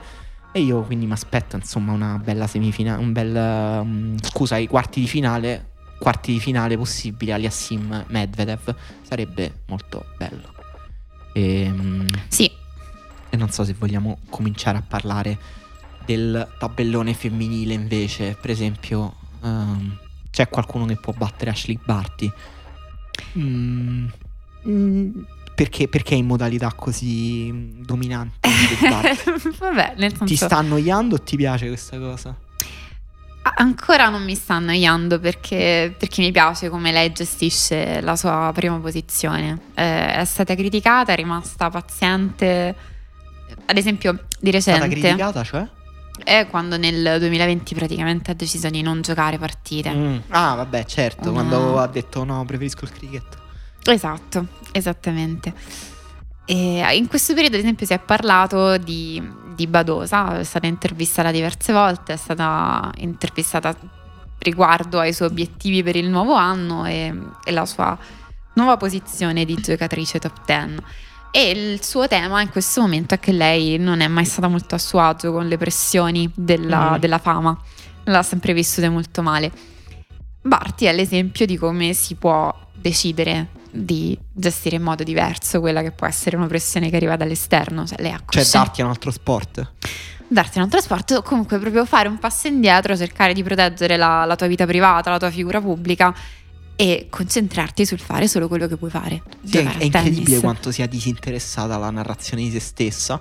È tipo il contrario opposto di Naomi Osaka, anche se invece ci sono diversi punti di contatto, appunto tipo il burnout psicologico. E- Certo. Però è vero che poi lui- lei ha scelto una strada totalmente diversa, che è anche.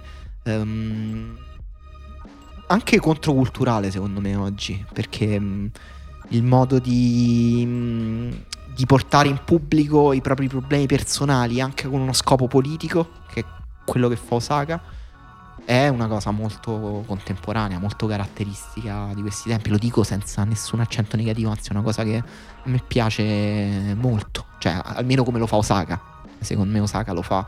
Beh, è eh, auspicabile, sì. Che... Lo, lo fa in maniera... Mh, non so come trovi la forza per farlo, perché mi sembra una roba incredibilmente logorante. Però lo fa in maniera sempre interessante e cito Osaka anche perché Barty ha un tabellone abbastanza aperto, eh, a meno che diciamo non trovi al secondo turno Camila Giorgi in modalità Furia del Berserk. Eh, Mi auguro di sì. Ha giocato benissimo. Eh sì. ha giocato benissimo. Sì. Vi- non l'ho vista tutta la partita anche perché appunto poi in queste fasi cerco sempre di guardarne più di una contemporaneamente, quindi inevitabilmente mi perdo qualcosa. Ma il pezzo che ho visto non ha fatto un errore, neanche uno. Sì, sì, sì, no, è... Giorgi eh, lo sappiamo, parte centrale dell'anno pazzesca e poi un pochino eh, in declino verso la fine dell'anno, però è vero che sembra di nuovo centrata e se lei trova la settimana giusta um, è vero che con Barty sicuramente uno dei secondi turni più interessanti eh, che ci saranno. In linea teorica ehm, Barty dovrebbe incontrare Osaka ai quarti di finale eh, anche se Osaka per arrivare ai quarti poi dovrebbe battere Belinda Bencic, che insomma mi sembra complicato. Tu dai favorita Osaka o Bencic in questo momento storico? Eh, perché Osaka, diciamo, eh, è tornata, è tornata... Eh, è stato molto bello il suo ritorno, perché ha proprio detto non vedo l'ora di tornare in campo, c'è un mood, un'attitudine proprio opposta a quella degli, Ostra- degli US Open quando il tennis sembrava proprio il gioco della sua vita. Uh, mentre adesso è, mh, racconta proprio di quanto si stia divertendo. Al Melbourne ha giocato un torneo, qui è tornata uh, primo turno Alice Cornet, fatica pazzesca a battere Cornet, brutto segno quando fatica a battere Cornet in questo sì. momento storico. Però poi ha vinto con, uh, con Petkovic, per esempio, che comunque era in un'ottima forma, e poi si è ritirata con, in semifinale contro Kudermentova. E, e, poi primo turno ha battuto Osorio Serrano bene, abbastanza bene, giocando bene. E, però Bencic lo sappiamo è il momento migliore della carriera. Beh sì, l'altra vincitrice delle Olimpiadi in questo momento in tabellone, quindi forse al momento sono, sono orientata verso di lei. E invece la, la giocatrice che mi aspetto di vedere arrivare praticamente a occhi chiusi o giocando con una mano dietro la schiena almeno ai quarti è Contavate. Da, dall'anno scorso non ha più smesso di vincere. È in uno stato di, di grazia, ha trovato un tennis pazzesco. Contavate ha trovato un tennis incredibile. Credo che sia riuscita. Eh, si trovava tipo in un bivio della sua vita in cui rischiava di diventare nella versione migliore che aveva a disposizione a quel bivio tipo Svitolina, ovvero molto brava, molto solida, molto forte, salvo poi crollare in alcuni momenti decisivi ed essere inconcludente. Penso che stia cercando di cambiare questa narrazione. E... Anche, anche Svitolina, anche Svitolina mm-hmm. a sua volta, sì. perché ha cambiato allenatore e sta cercando proprio di colmare quei vizi tecnici che probabilmente sono le cose in cui, eh, in cui cade quando qualcosa non va. E, e, e Contarit invece ha messo una dose extra di, di volontà, di determinazione, di completa abnegazione verso il tennis, per cui adesso sta funzionando tutto. Cioè, a me sembra sempre un pochino avere dei problemi di mobilità, nel senso che è una tennista che colpisce con una pulizia pazzesca, che riesce a trovare una velocità anche su palle completamente senza forza, col dritto è devastante. Eh, però se viene mossa un po', eh, va in difficoltà. Ho visto la partita a Sydney contro Krejcikova, è stata una delle più belle partite che si sono giocate a tennis negli ultimi mesi. E è finita al terzo set 14-12 per Krejcikova. Sì. Contavet è entrata in campo e ha sbranato Krejcikova. Cioè, il primo set è stato 6-0, sì. un massacro, un massacro sembravano proprio due tennisti di categorie diverse. Tra l'altro, Krejcikova lo sappiamo, c'ha una storia strana. Cioè, fino a un anno fa non si sapeva neanche se poteva giocare a questi livelli. E in quel momento lì abbiamo detto ok, Krejcikova è tornata nel- nelle fogne, tra virgolette, Eh, mentre invece Contavet eh, a un certo punto, quando ha perso il pallino del gioco, ha cominciato a entrare in difficoltà. Krejcikova poi ha questo gioco molto di anticipo, molto leggero, molto furbo anche a livello tattico. Eh, infatti è stato un incrocio di stili molto bello e alla fine Krejcikova ne è venuta, ne è venuta a capo. Contavet sembra avere un po' quei limiti, un po' delle tenniste che picchiano, eh, che però appena si scombina un pochino il piano vanno in difficoltà su quello che devono fare. Beh, ah, in questa partita è un po' severo metterla così perché 14-12 al tiebreak del terzo. Si parla di, Beh, del- di raffinare gli ultimi dettagli per vincere uno slam. Non sì, si ma un di- soffio di vento la perdi così una partita, quindi contro una vincitrice slam contro Krejcikova, come Krejcikova. sì, che Però- poi ha fatto tiebreak del terzo pure in finale con Badosa e lì invece l'ha perso, perso. Di, di tre punti. Però ecco, queste sono tutte tenniste in grande, grandissima forma. Però Contavet secondo te può vincere quindi? Le, le storie degli ultimi slam sono state soprattutto di quando arrivano le quattro tenniste in semifinali e dici non mi sarei mai aspettata Eh, questo, è vero. questo Sì, sì, tiro". no, fare i pronostici è impossibile. Quindi ah, già le semifinali è un mistero, però non vedo perché dovrebbe essere un problema per lei andare Dovre- avanti dentro la questo prima avversaria tabellone. forte che dovrebbe incontrare dovrebbe essere Ribachina.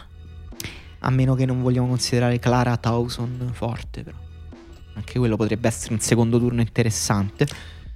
Ribachina anche, tra l'altro, è proprio nel suo ambiente migliore, quindi può sicuramente fare una bella partita, però no- non ha lo stato di fiducia e di sequenza di vittorie che ha. Allora, voglio parlare di due tenniste invece in cattivissima forma. Cattivissima. Parto da quella peggiore proprio in assoluto. Proprio una tennista che porta sfiga di questi tempi. E cioè Maraducano. Eh, che ha solo perso da quando ha vinto. Cioè, da quando ha vinto tutto, poi ha solo perso. E, cosa può succederti di peggio eh, che perdere tutte quelle partite al tuo sorteggio al primo slam che giochi eh, da campione slam in carica? È incontrare la tennista più in forma al momento, cioè Stevens. No, no, Stevens non è tra le più in forma, però un brutto primo turno. Beh, sì, ma, ma nel senso. Però dai, io su, su Raducano sono dell'idea. Ok, guardiamo da un'altra parte. Lasciamole fare le sue cose. Perché Ma per te quella cosa dell'allenatore è stata proprio devastante, deflagrante, oppure è tutto un insieme di cose, fra cui fisiologica, crescita, fisiologico, diciamo, punto di rottura psicologico? Sull'aspetto dell'allenatore, l'unica cosa che mi limito a dire è che mh, non so chi sia e non so che rapporti fossero, ma io avrei magari sentito un senso di, di legame con lui, avendo vissuto quell'esperienza insieme, e forse hai fatto una, una scelta diversa. Detto questo, secondo me vivere la cosa incredibile di partire dalle qualificazioni, vincere uno slam senza perdere un set, è talmente magico che ti meriti davvero che le persone ritornino a guardarti solo quando tu sei pronta e ricominci a vincere. Poi per il resto, eh, via, ho vinto, ho vinto quella cosa magica che nessuno Mhm. prima di me aveva mai vinto e quindi adesso vi dovete fare gli Zitti. affari vostri. Sono 100% d'accordo e dico solo, a me sembra che lei sia una tennista da esploit. Cioè, da esploit non intendo una tennista che fa un grande torneo e poi sparisce, ma intendo che... in- Farà un altro esploit. No, intendo che nei grandi palcoscenici si esalta perché lei ha fatto Wimbledon in cui ha passato vari turni. Poi nei- nelle settimane tra Wimbledon e gli US Open ha fatto cagare. Sì, Poi adesso è tornato a far cagare. Però in tutti i tornei ti piccoli. stupirebbe se mm, ce la troviamo ai quarti in semifinale a questi Australian Open? No, assolutamente. No. Ha un talento consistente? Direi, Decisamente. direi proprio di sì. E cioè, anche- chi nega il talento di Raducano veramente capisce poco di tennis, scusate. Eh sì, assolutamente sì. E scusa, l'altra tennista maleodorante di questi tempi è Arina Sabalenka. Che, che sta succedendo Arina Sabalenka? Ha un tabellone. Ha perso contro Sviontek. Ehm, in generale sta perdendo molto. È molto poco in fiducia.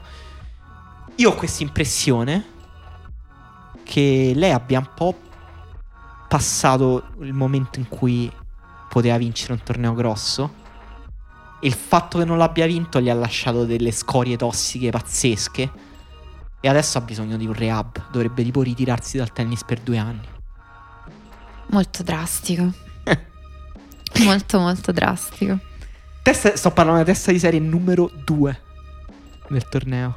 Allora, sì, stai dicendo comunque che ha perso al, alle finals. Dicevi con, con Sviontek, giusto? Con Sviontek, vabbè, l'ultimo ha perso, ha perso ad Adelaide contro Peterson, poi ha perso contro Kaya Juvan ehm, alla, al torneo prima sì. di Adelaide. Kaya sì. Juvan giovane che, che pensavo da, teniamola d'occhio questo strano nome, perso il primo turno. Ehm e no, al, um, non so perché ho detto che ha perso con Sviontek. Eh, non so, infatti, ha perso con Sviontek? Alle, no, alle WTA Finals a novembre. Pensa te. Aveva perso con Sviontek e con Badosa. E, infatti, tutto sommato è legittimo pensare che è lì che l'abbiamo lasciata, che quella è stata una prova che va davanti, stava alle WTA Finals da uh, test di serie numero 2, credo. E non è che è stata molto all'altezza. In realtà di... ha perso con Sacco con Badosa e Saccari. Eh, con Sviontek ha vinto. Però per me il punto di rottura di Sabalenka è stata.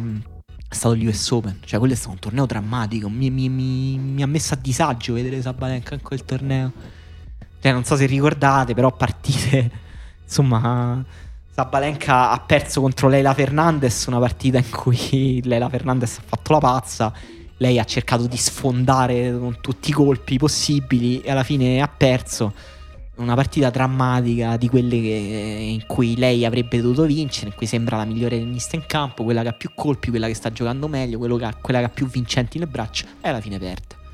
No, io ti riconosco che effettivamente ha avuto la fase di crescita nella stagione su terra rossa che, che l'ha portata in alto, che sembrava fosse quella che poteva sfidare Barty eh, come anche scontro di stili, come mm, insomma una tennista in crescita contro una che cerca di mantenere il controllo dall'alto.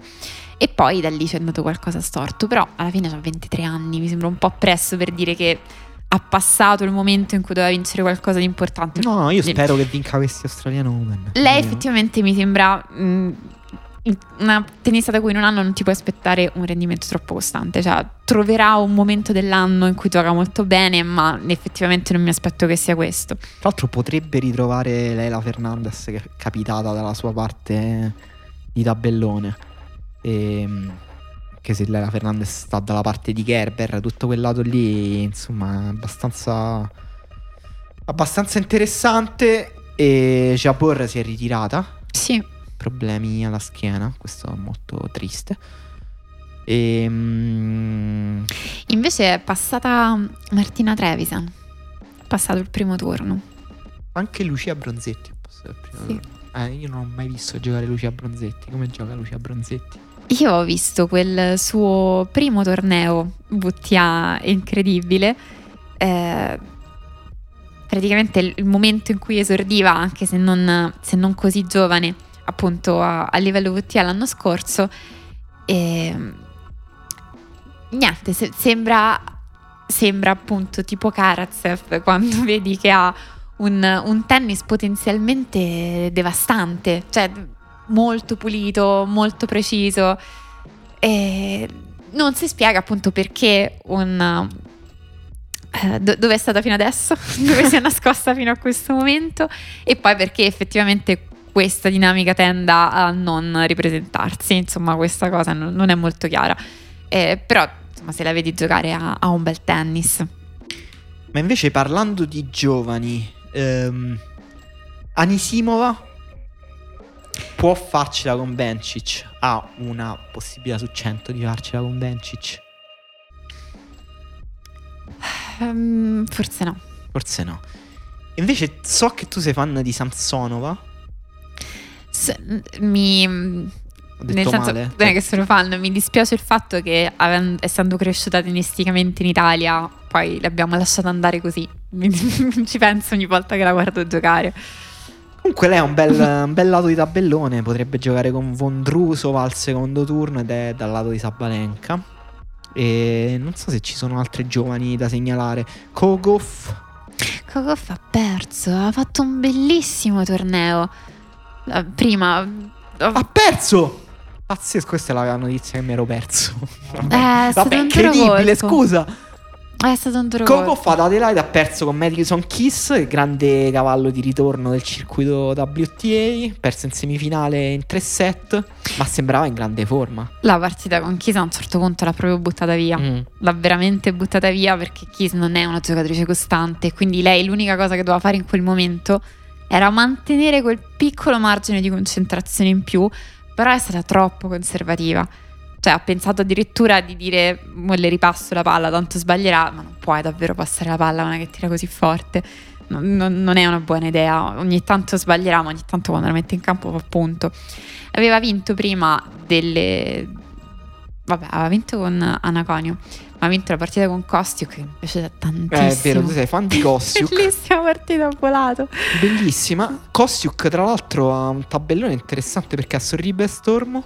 Adesso al secondo turno. Mi aspetto che vinca. una Ha bella- vinto, il primo l'ha vinto, sì. E, e poi avrebbe Badosa in teoria. Che sono super amiche. Kostiuk e Badosa sono Sì, super Sono amiche. andate in vacanza insieme più di una volta. Ah. Ce la-. Ce la può fare? Perché Kostiuk. eh, No, perché penso abbia un po' di sudditanza psicologica. ok, nei perché vanno in vacanza insieme. Sì. perde a ping pong quando stanno nella spiaggia. Sì, me la immagino così, sì. Però Kostiuk è quel tipo di tennista mm, che ha dei colpi che se inc- incrociano la giornata giusta ti possono veramente men- mandare in tilt. È molto potente, È molto coraggiosa, palla ma, ma si butta in avanti. È, aggressiva, sì. è uno spettacolo da vedere. Cioè, proprio quella. Appena posso, faccio due passi dentro il campo e a quel punto qualcosa deve succedere. Spesso sbaglia, spesso sbaglia, però è, è entusiasmante. Quindi questo abbiamo parlato di giovani anche Sansonova, Nisimova, Raducanu, Leila Fernandez, Kostiuk. Sono finite o ci sono giovani Eh, che vabbè, secondo me perdendo? abbiamo quella- quel terreno di mezzo, tipo Muguruza e Sbiontek, da cui uno non può ben sapere cosa aspettarsi. Ah, è vero.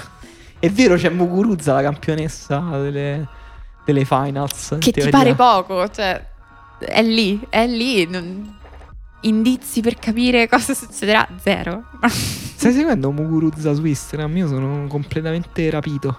Io sono sicura che almeno da un anno lei abbia assunto qualcuno, un content creator super pro, preso da chissà quale agenzia che le fa i video, le fa le foto e gli monta tutto, le luci, le caption su Ma Instagram. secondo te lei è certo. simpatica o antipatica? Non, non- non lo so, non, non mi aspetto tutta questa personalità, non, non lo so. Non lo so, perché comunque è una che si espone molto. Pure, pure su Djokovic comunque ha detto una roba... Non, credo sia così difficile seguire le regole. Vabbè, scusa Carbine. C'hai sempre ragione te allora. No, sembra sempre una un po' stronza, un po'... Tipo che si mette sempre un po' su un gradino su- superiore alle altre, non lo so. No, a me sembra che semplifichi, cioè a lei piace ballare mentre si fa i frullati e basta.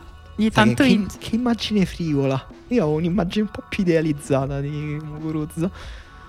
Non lo so, non mi ha mai dato particolarmente modo, cioè non l'ho mai sentita esprimere pensieri particolarmente complessi. Qualcuno ogni tanto dice qualcosa, di lei non ho interviste. Comunque lei sta nel lato... mm, sta nel lato Zidansek. che mi sa difende. Difende punti. Difende tanti punti. No, Zidansek... Devo Stiamo andando in tilt. Si è Sì. fatto troppo tardi, Tiziana. Lo so. Stiamo andando in tilt. Secondo me Zidansek eh, no, era... mm, non difende molti punti. Però...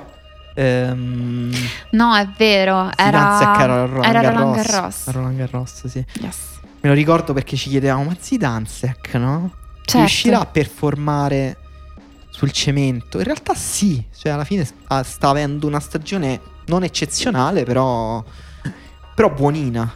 Ehm, abbiamo chiesto di farci delle domande. L'abbiamo fatto. Ci siamo persi qualcosa del tabellone femminile, non penso. Tanto abbiamo altre due puntate da Esatto, no. eh, Dovevamo risolvere dei problemi in questa puntata, li abbiamo affrontati e Che per le partite per le partite che verranno chiaramente ci prenderemo il giusto tempo. Allora, secca, dice Nicola. Djokovic out anche nei prossimi tre slam. Quanti possibilità hanno Sinner o- e o Berrettini di arrivare almeno in finale slam? Al- come almeno in finale slam? Come, come se fosse così. Grazie, Nicola. Queste sei partite che comunque le devi giocare Ah, secondo me forza. Sinner mm, no, non ha a parte che ha questo tabellone, l'abbiamo detto, incredibilmente promettente, però per arrivare in finale slam, secondo me deve fare ancora qualcosina, cioè accumulare un po' di esperienza in più. Io mi aspetto grandi risultati da Sinner quest'anno, però finale slam sarebbe boh, anche un po' oltre quanto Beh, sono d'accordo con te, anche perché il tema dello scorso anno era Sinner che per la prima volta si misura con eh, 3 su 5 Mm. come distanza, come numero, come percorso che devi fare dentro un tabellone. E da qui a fare 7 partite 3 su 5 e vincerle Mm. tutte è tosta. Berrettini invece secondo me ha ancora fi- mh, possibilità non solo di finale ma anche di vincere Wimbledon. Sai cosa? Credo che nel caso di Berrettini a questo punto diventi cruciale una questione di ragionamento e programmazione Sì. sensata. Assolutamente. Se la, se la gioca essenzialmente su quello, perché Sì. il tennis, sì, per vincere Wimbledon è vero, ce l'ha. Perché no? Però ci devi arrivare molto bene. Mm. Secondo me non ha il tennis per, ehm, per vincere sul cemento uno slam né Australia né Stati Uniti. Diciamo che lui quando gioca proprio ai massimi livelli, intendo quando affronta Zverev, quando affronta Medvedev, quando affronta Tsitsipas, quando affronta questi tennisti qua, può arrivare a colmare il gap grazie a una forza mentale secondo me pazzesca che ha lui. Però a livello di tennis gli manca tanto, tanto. E invece quello che gli manca su cemento riesce a compensarlo su, su erba. Cioè il lato del rovescio comunque è troppo deficitario di Berrettini ed è il- mh, l'all'erba la superficie in cui riesce a mascherarlo meglio. E quindi per me però su erba poi ecco il suo gioco diventa un fattore, la sua forza mentale, il suo servizio. Quindi per me ha, ha possi- cioè io confido che faccia un altro grande Wimbledon. Se, come dici te, poi si programma bene, arriva bene. Eh, 2022 ce la farà Bublik a vincere almeno un 2,50, chiede Jacopo. Ma forse non è neanche nei pensieri di Bublik. Credo che lui sia concentratissimo su. Ma lui non gliene frega, cioè comunque lui ha detto gioco perché è il mio lavoro. per Sì, non ne fa troppo soldi. una questione di titoli in bacheca. È strano quando noi ci preoccupiamo dei successi degli atleti quanto gli atleti, molto di più di Più quanto gli atleti, atleti si preoccupino. Luca dice quali italiani miglioreranno la loro classifica nel 2022 e quali no? Quali saranno le possibili sorprese 2022? Forse sorprese mh, ti rispondiamo con più calma la prossima volta. Italiani direi tanto Nardi e Cobolli penso che possiamo aspettarci che migliorino la loro classifica nel 2022. Verissimo. eh, io ben- penso che Sonego dall'esperienza della Davis possa ulteriormente trarre qualcosa e, e migliorare. Mm, eh, Sonico secondo me ha una stagione un po' complicata. Secondo me a livello di ranking sarà complicata un po' quasi per tutti gli italiani. Eh, però vediamo. Ehm, Sì, poi non ho così chiaro in mente il posizionamento di tutti gli italiani in classifica, quindi, perché tra l'altro sono tantissimi, fortunatamente. Eh, la, la sicurezza è che magari su- sui grandi numeri abbiamo la possibilità comunque di vedere progressioni, avvicinarci, occupare di più no, la prima metà. È chiaro che Musetti è un tema a parte. Eh, ma su Musetti, guarda. mm, mm, I prefer not to speak come Naomi Osaka. Eh, Luca dice: Quali italiani. No, scusa, Luca l'abbiamo già letto. Francesco, ho letto il libro di Emanuele e mi ha fatto venire voglia di seguire un pochino il tennis. Qual è la prossima partita che dovrei vedere? Si trova in chiaro?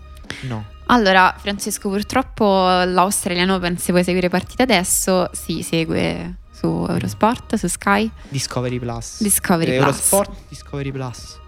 Quindi al momento per seguire l'Australian Open serve un abbonamento, però si trovano tantissime partite in chiaro, c'è un, Sì, un lungo calendario tennis. e daremo sicuramente poi anche riferimenti.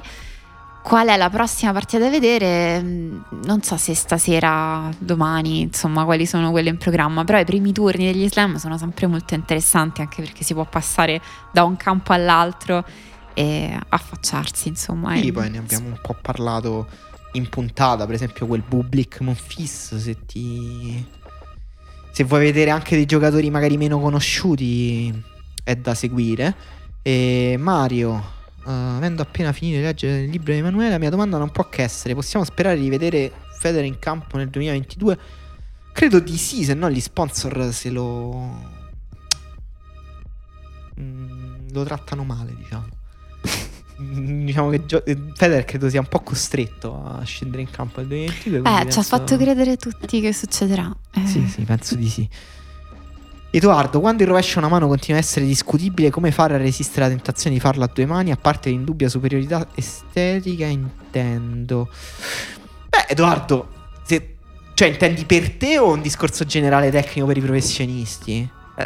Forse per sé. Ah, per te, cioè, adesso da quando è che la performatività in campo è così importante? Cioè, per te, cioè, se ti piace farla a una mano, giocala a una mano. E poi a livello performativo dipende anche che giocatore vuoi essere. Il rovescio a una mano ti rende un giocatore più offensivo. Questo credo sia proprio eh, a livello biomeccanico provato. E confermato da tutti. In realtà Emanuele off the records eh, ammette che il rovescio a una mano è per giocatori pigri. Che per- non vogliono andare a colpire il rovescio con due mani con l'esattezza che l'esecuzione del rovescio a due mani richiede, che- perché sai che ci devi credere quando hai un rovescio a due mani, sia che ti arrivi una palla alta che è spostata, eccetera, sai che quel colpo è progettato per ottenere dei risultati validi in ogni tipo di posizione, quindi spetta a te. Questa responsabilità, se sei un giocatore pigro, forse non la vuoi. Bella, bella chiave di lettura, non la, non- non la intendevo così. Però vabbè, io per esempio, io sono passato da una mano a due mani, ma perché...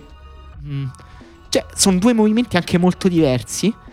E secondo me comunque sui colpi nel tennis esiste proprio un talento che tu hai. Beh, Cioè, ognuno ha un colpo Una, pre- naturale. una predisposizione. Sì. Eh, quando giocavo a una mano, il rovescio era il mio colpo eh, peggiore. Quando sono passato a due mani, mi sono accorto che il movimento a due mani era una cosa che mi veniva naturale. Eh, quindi vedi anche un po' te. Io direi di non resistere alla tentazione di farla a due mani se viene. Cioè, l'unico ca- caso in cui direi di... Cioè, quando non c'è una tentazione, uno può rimanere a rovescio a una mano. Se quello è un colpo naturale, è un colpo naturale. Certo, poi se per esempio se vai molto a rete, tienilo una mano. Giordano, il caso Djokovic è una congiunzione astrale per far chiudere i Big 3 a 20 slam pari. Bello, molto bello. S- anche- Sarebbe un sogno. Ma sai che poi pensando a tutte le possibilità, quanto sarebbe strano se invece tipo Djokovic a un certo punto non riuscisse più a mettere campo, a mettere piede su un campo da tennis, sarebbe incredibilmente drammatico. E alla fine a spuntarla Rafa Nadal che vince il ventunesimo Roland Garros quest'anno e poi si ritira. E, e- e lì appunto poi continuano a seguire una serie di Cioè, eventi per cui nessuno di loro può più giocare. Sì, Sì. storia Pazzesco, incredibile. sarebbe pazzesco. Se Nadal chiudesse davanti a tutti sarebbe pazzesco. Come migliorare di più la seconda di servizio? Mi fido di più delle ris- risposte di Tiziana che fai bene Lorenzo. Vai Tiziana, come si migliora? Ascolto con interesse. Oddio, che domanda difficile. Ehm, la seconda. Mm, allora, credo che il, discorso sulla seconda rispetto al servizio in generale sia migliorare le proprie percentuali. Quindi avere magari una prima in cui cerchiamo il punto e una seconda in cui però non ti trovi a solo a servire da sotto così a padellina per mettere la palla in campo ma quindi avere un servizio solido in cui anche la seconda è un valido servizio.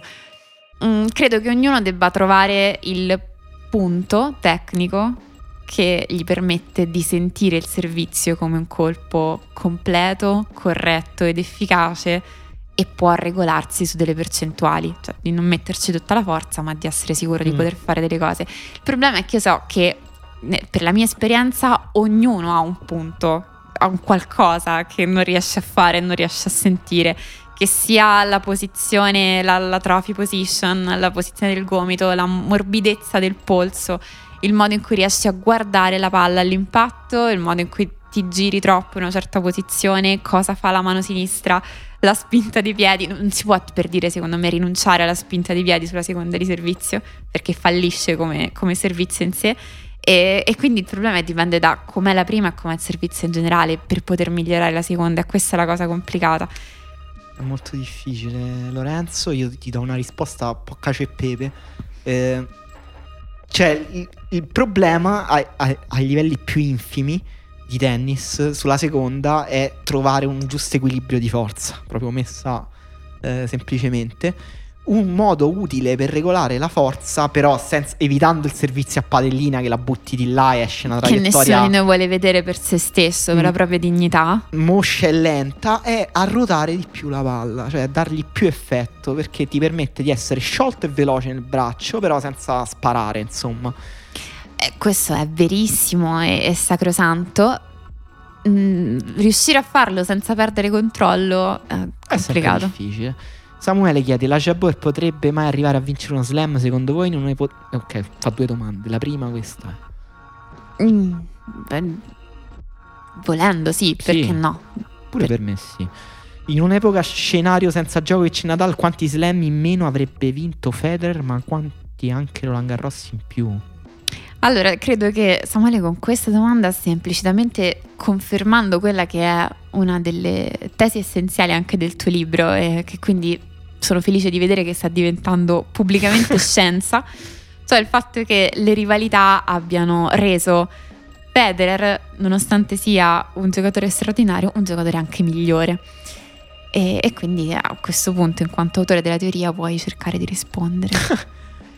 Allora, senz'altro avremmo visto un Federer peggiore, ma avrebbe vinto anche più slam, secondo me. Non, avrebbe vinto meno slam, avrebbe vinto molti più slam. Avrebbe, a quest'ora forse avrebbe 30 slam. E, um, Giacomo Zamagni, ma Caruso, eh, ci dispiace, ma Caruso è così. Uh, come Caruso ha detto, ci dispiace. ha detto una frase molto bella che me l'ha fatto sentire molto vicino e mi, mi è scesa quasi la lacrimuccia, ha detto... Uh, ce l'ho messe, mi sto impegnando, sta andando meglio, certi colpi vengono e vanno. Eh. Lo, lo, capisco. Siamo umani. Lo capisco, caro Antonio. Ado dice: Non ho domande, ma ho un consiglio non richiesto. Per capire la reazione di Djokovic della Serbia, va letta e conosciuta la battaglia della piana dei Merli. L'amore per la battaglia. Vabbè, Ado, eh, che ti devo dire? Sì. Jacopo nel 2022 ce la farà Bublik a vincere. Eh, scusa, già letta. Domanda da rinfacciarvi a dicembre 2022. Fenomeno e blef del 2022 nel circuito maschile. Noi non cadiamo in questi. Bonus, secondo voi quanti italiani e italiane finiranno l'anno in top 10? Bella questa. Italiane nessuno. Nessuna. In uh, top 10 italiani secondo me sia Berrettini che certo Berrettini dovrà diventare un botto di punti però penso comunque ho fiducia che chiuda la top 10 e anche sì. confermo e fenomeni e bluff, no, eh, però prossima puntata fa, parliamo magari delle possibili sorprese, oppure tra due puntate quando chiudiamo gli Australian Open. E, um, ripropongo un mio classico, dice Giorgio, se poteste avere un colpo di un giocatore, giocatrice ATP WTA, quale sarebbe? Il mio è probabilmente la palla corta di Per, mi rendo conto che non ho gusti normali, beh ci sta invece. Giorgio tra l'altro ha un bellissimo campo suo a un campo. Voglio assolutamente in, le foto. Se non sbaglio, io ce l'ho, me l'ha mandata in provincia di Varese. E, che, e, e, mi ha invitato. Se passo di lì, penso di poter estendere l'invito anche quindi, a Tiziana. Eh, io non sono stata invitata, quindi. Eh, però bella la palla corta di perra, altro che gusto non normale. Io voglio il dritto al volo di Maria Sciarapova. Bello. La, la cosa più bella che esista. Bello, visto che tu hai detto dritto al volo, io prendo il rovescio al volo di Sverev. Beh, pazzesco, è bellissimo. Eh, Tra sì. l'altro è uno dei pochissimi maschi che fanno quella cosa. Cioè, perché quello di Bencic pure è molto bello, di, di rovescio al volo. Cioè, è un colpo stupendo. Sì, mm, per me è semplicemente impossibile. No, no, non so proprio, non saprei da dove cominciare. Credo di non aver mai provato un colpo del genere. Giuseppe dice: Medvedev e Zverev cannibalizzeranno tutti i tornei maggiori, mille slam lasciati liberi da Djokovic e Nadal, oppure qualcun altro può inserirsi con regolarità? questa è una domanda apparentemente banale, ma è, è secondo me la domanda de- del circuito maschile nel 2022. Però ehm, secondo me Berrettini si può inserire a Wimbledon e Zizipas si può inserire al Roland Garros.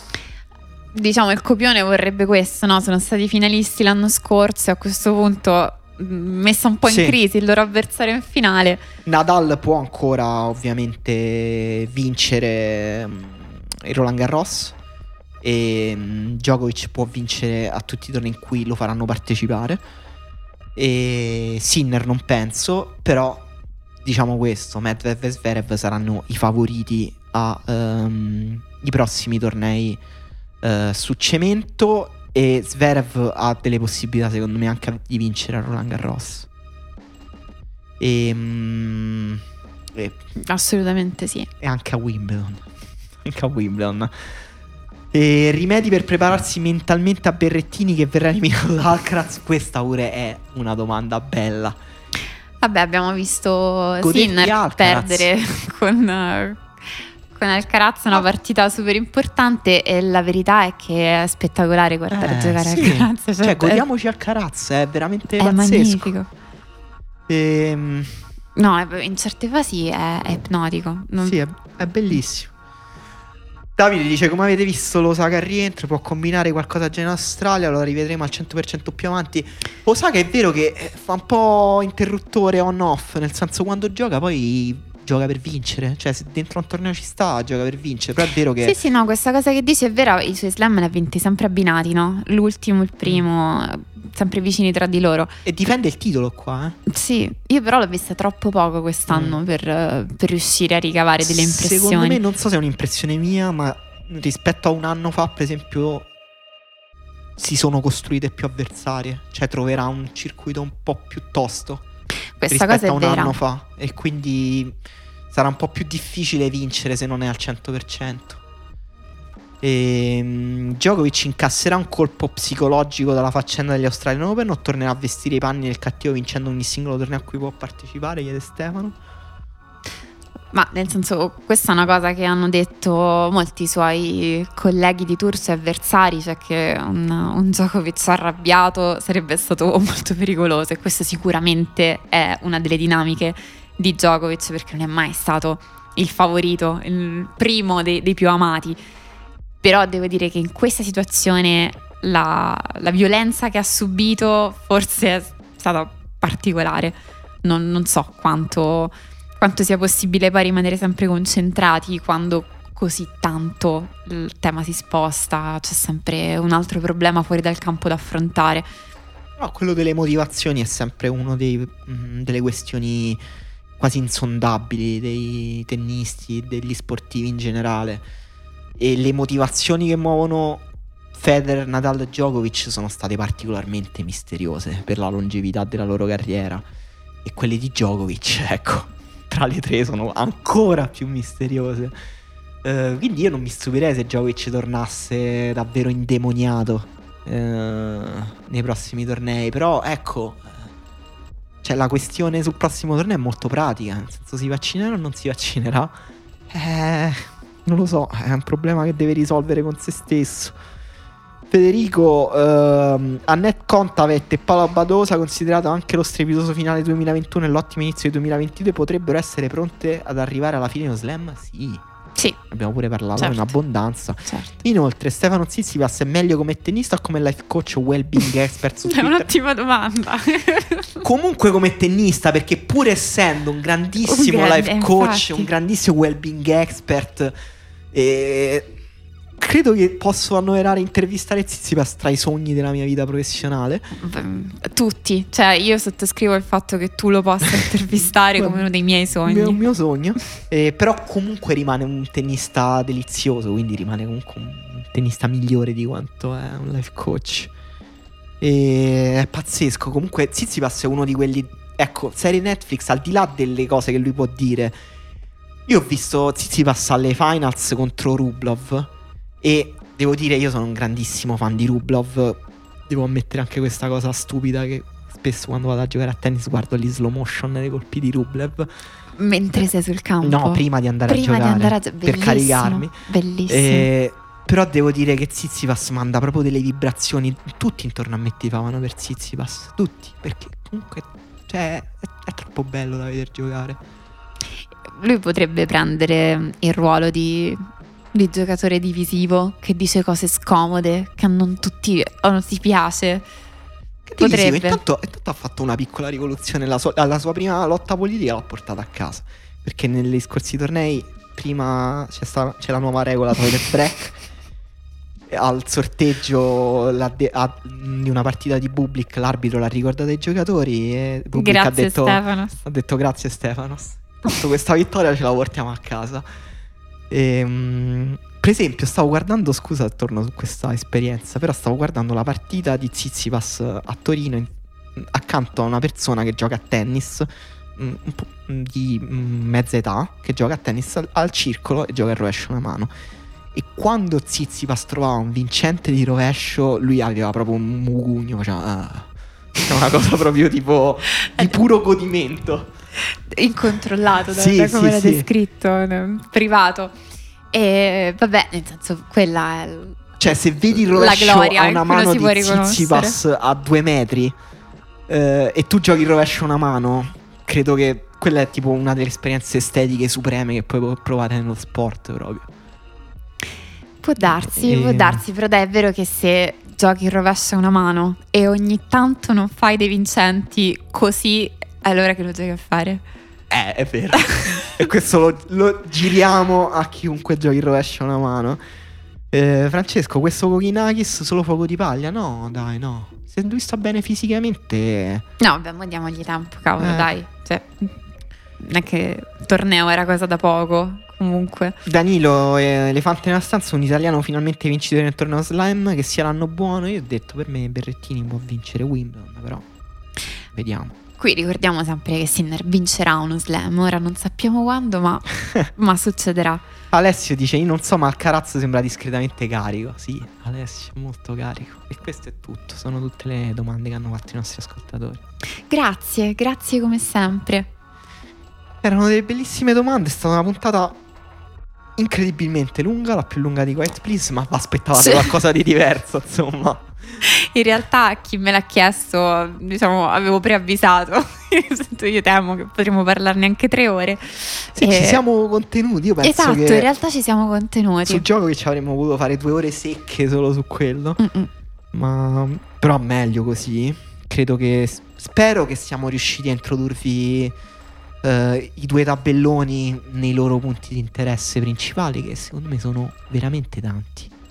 Sì, e spero soprattutto che le prossime puntate, ora ci sentiremo tra un- una settimana circa, possiamo davvero parlare soltanto di questo torneo che poi ovviamente ha tantissimi elementi di interesse, l'abbiamo aspettato tantissimo ed è stato molto poco giusto che altre questioni ci abbiano tolto così tanta attenzione rispetto al tennis giocato. Ci sentiamo tra una settimana. Grazie, ciao.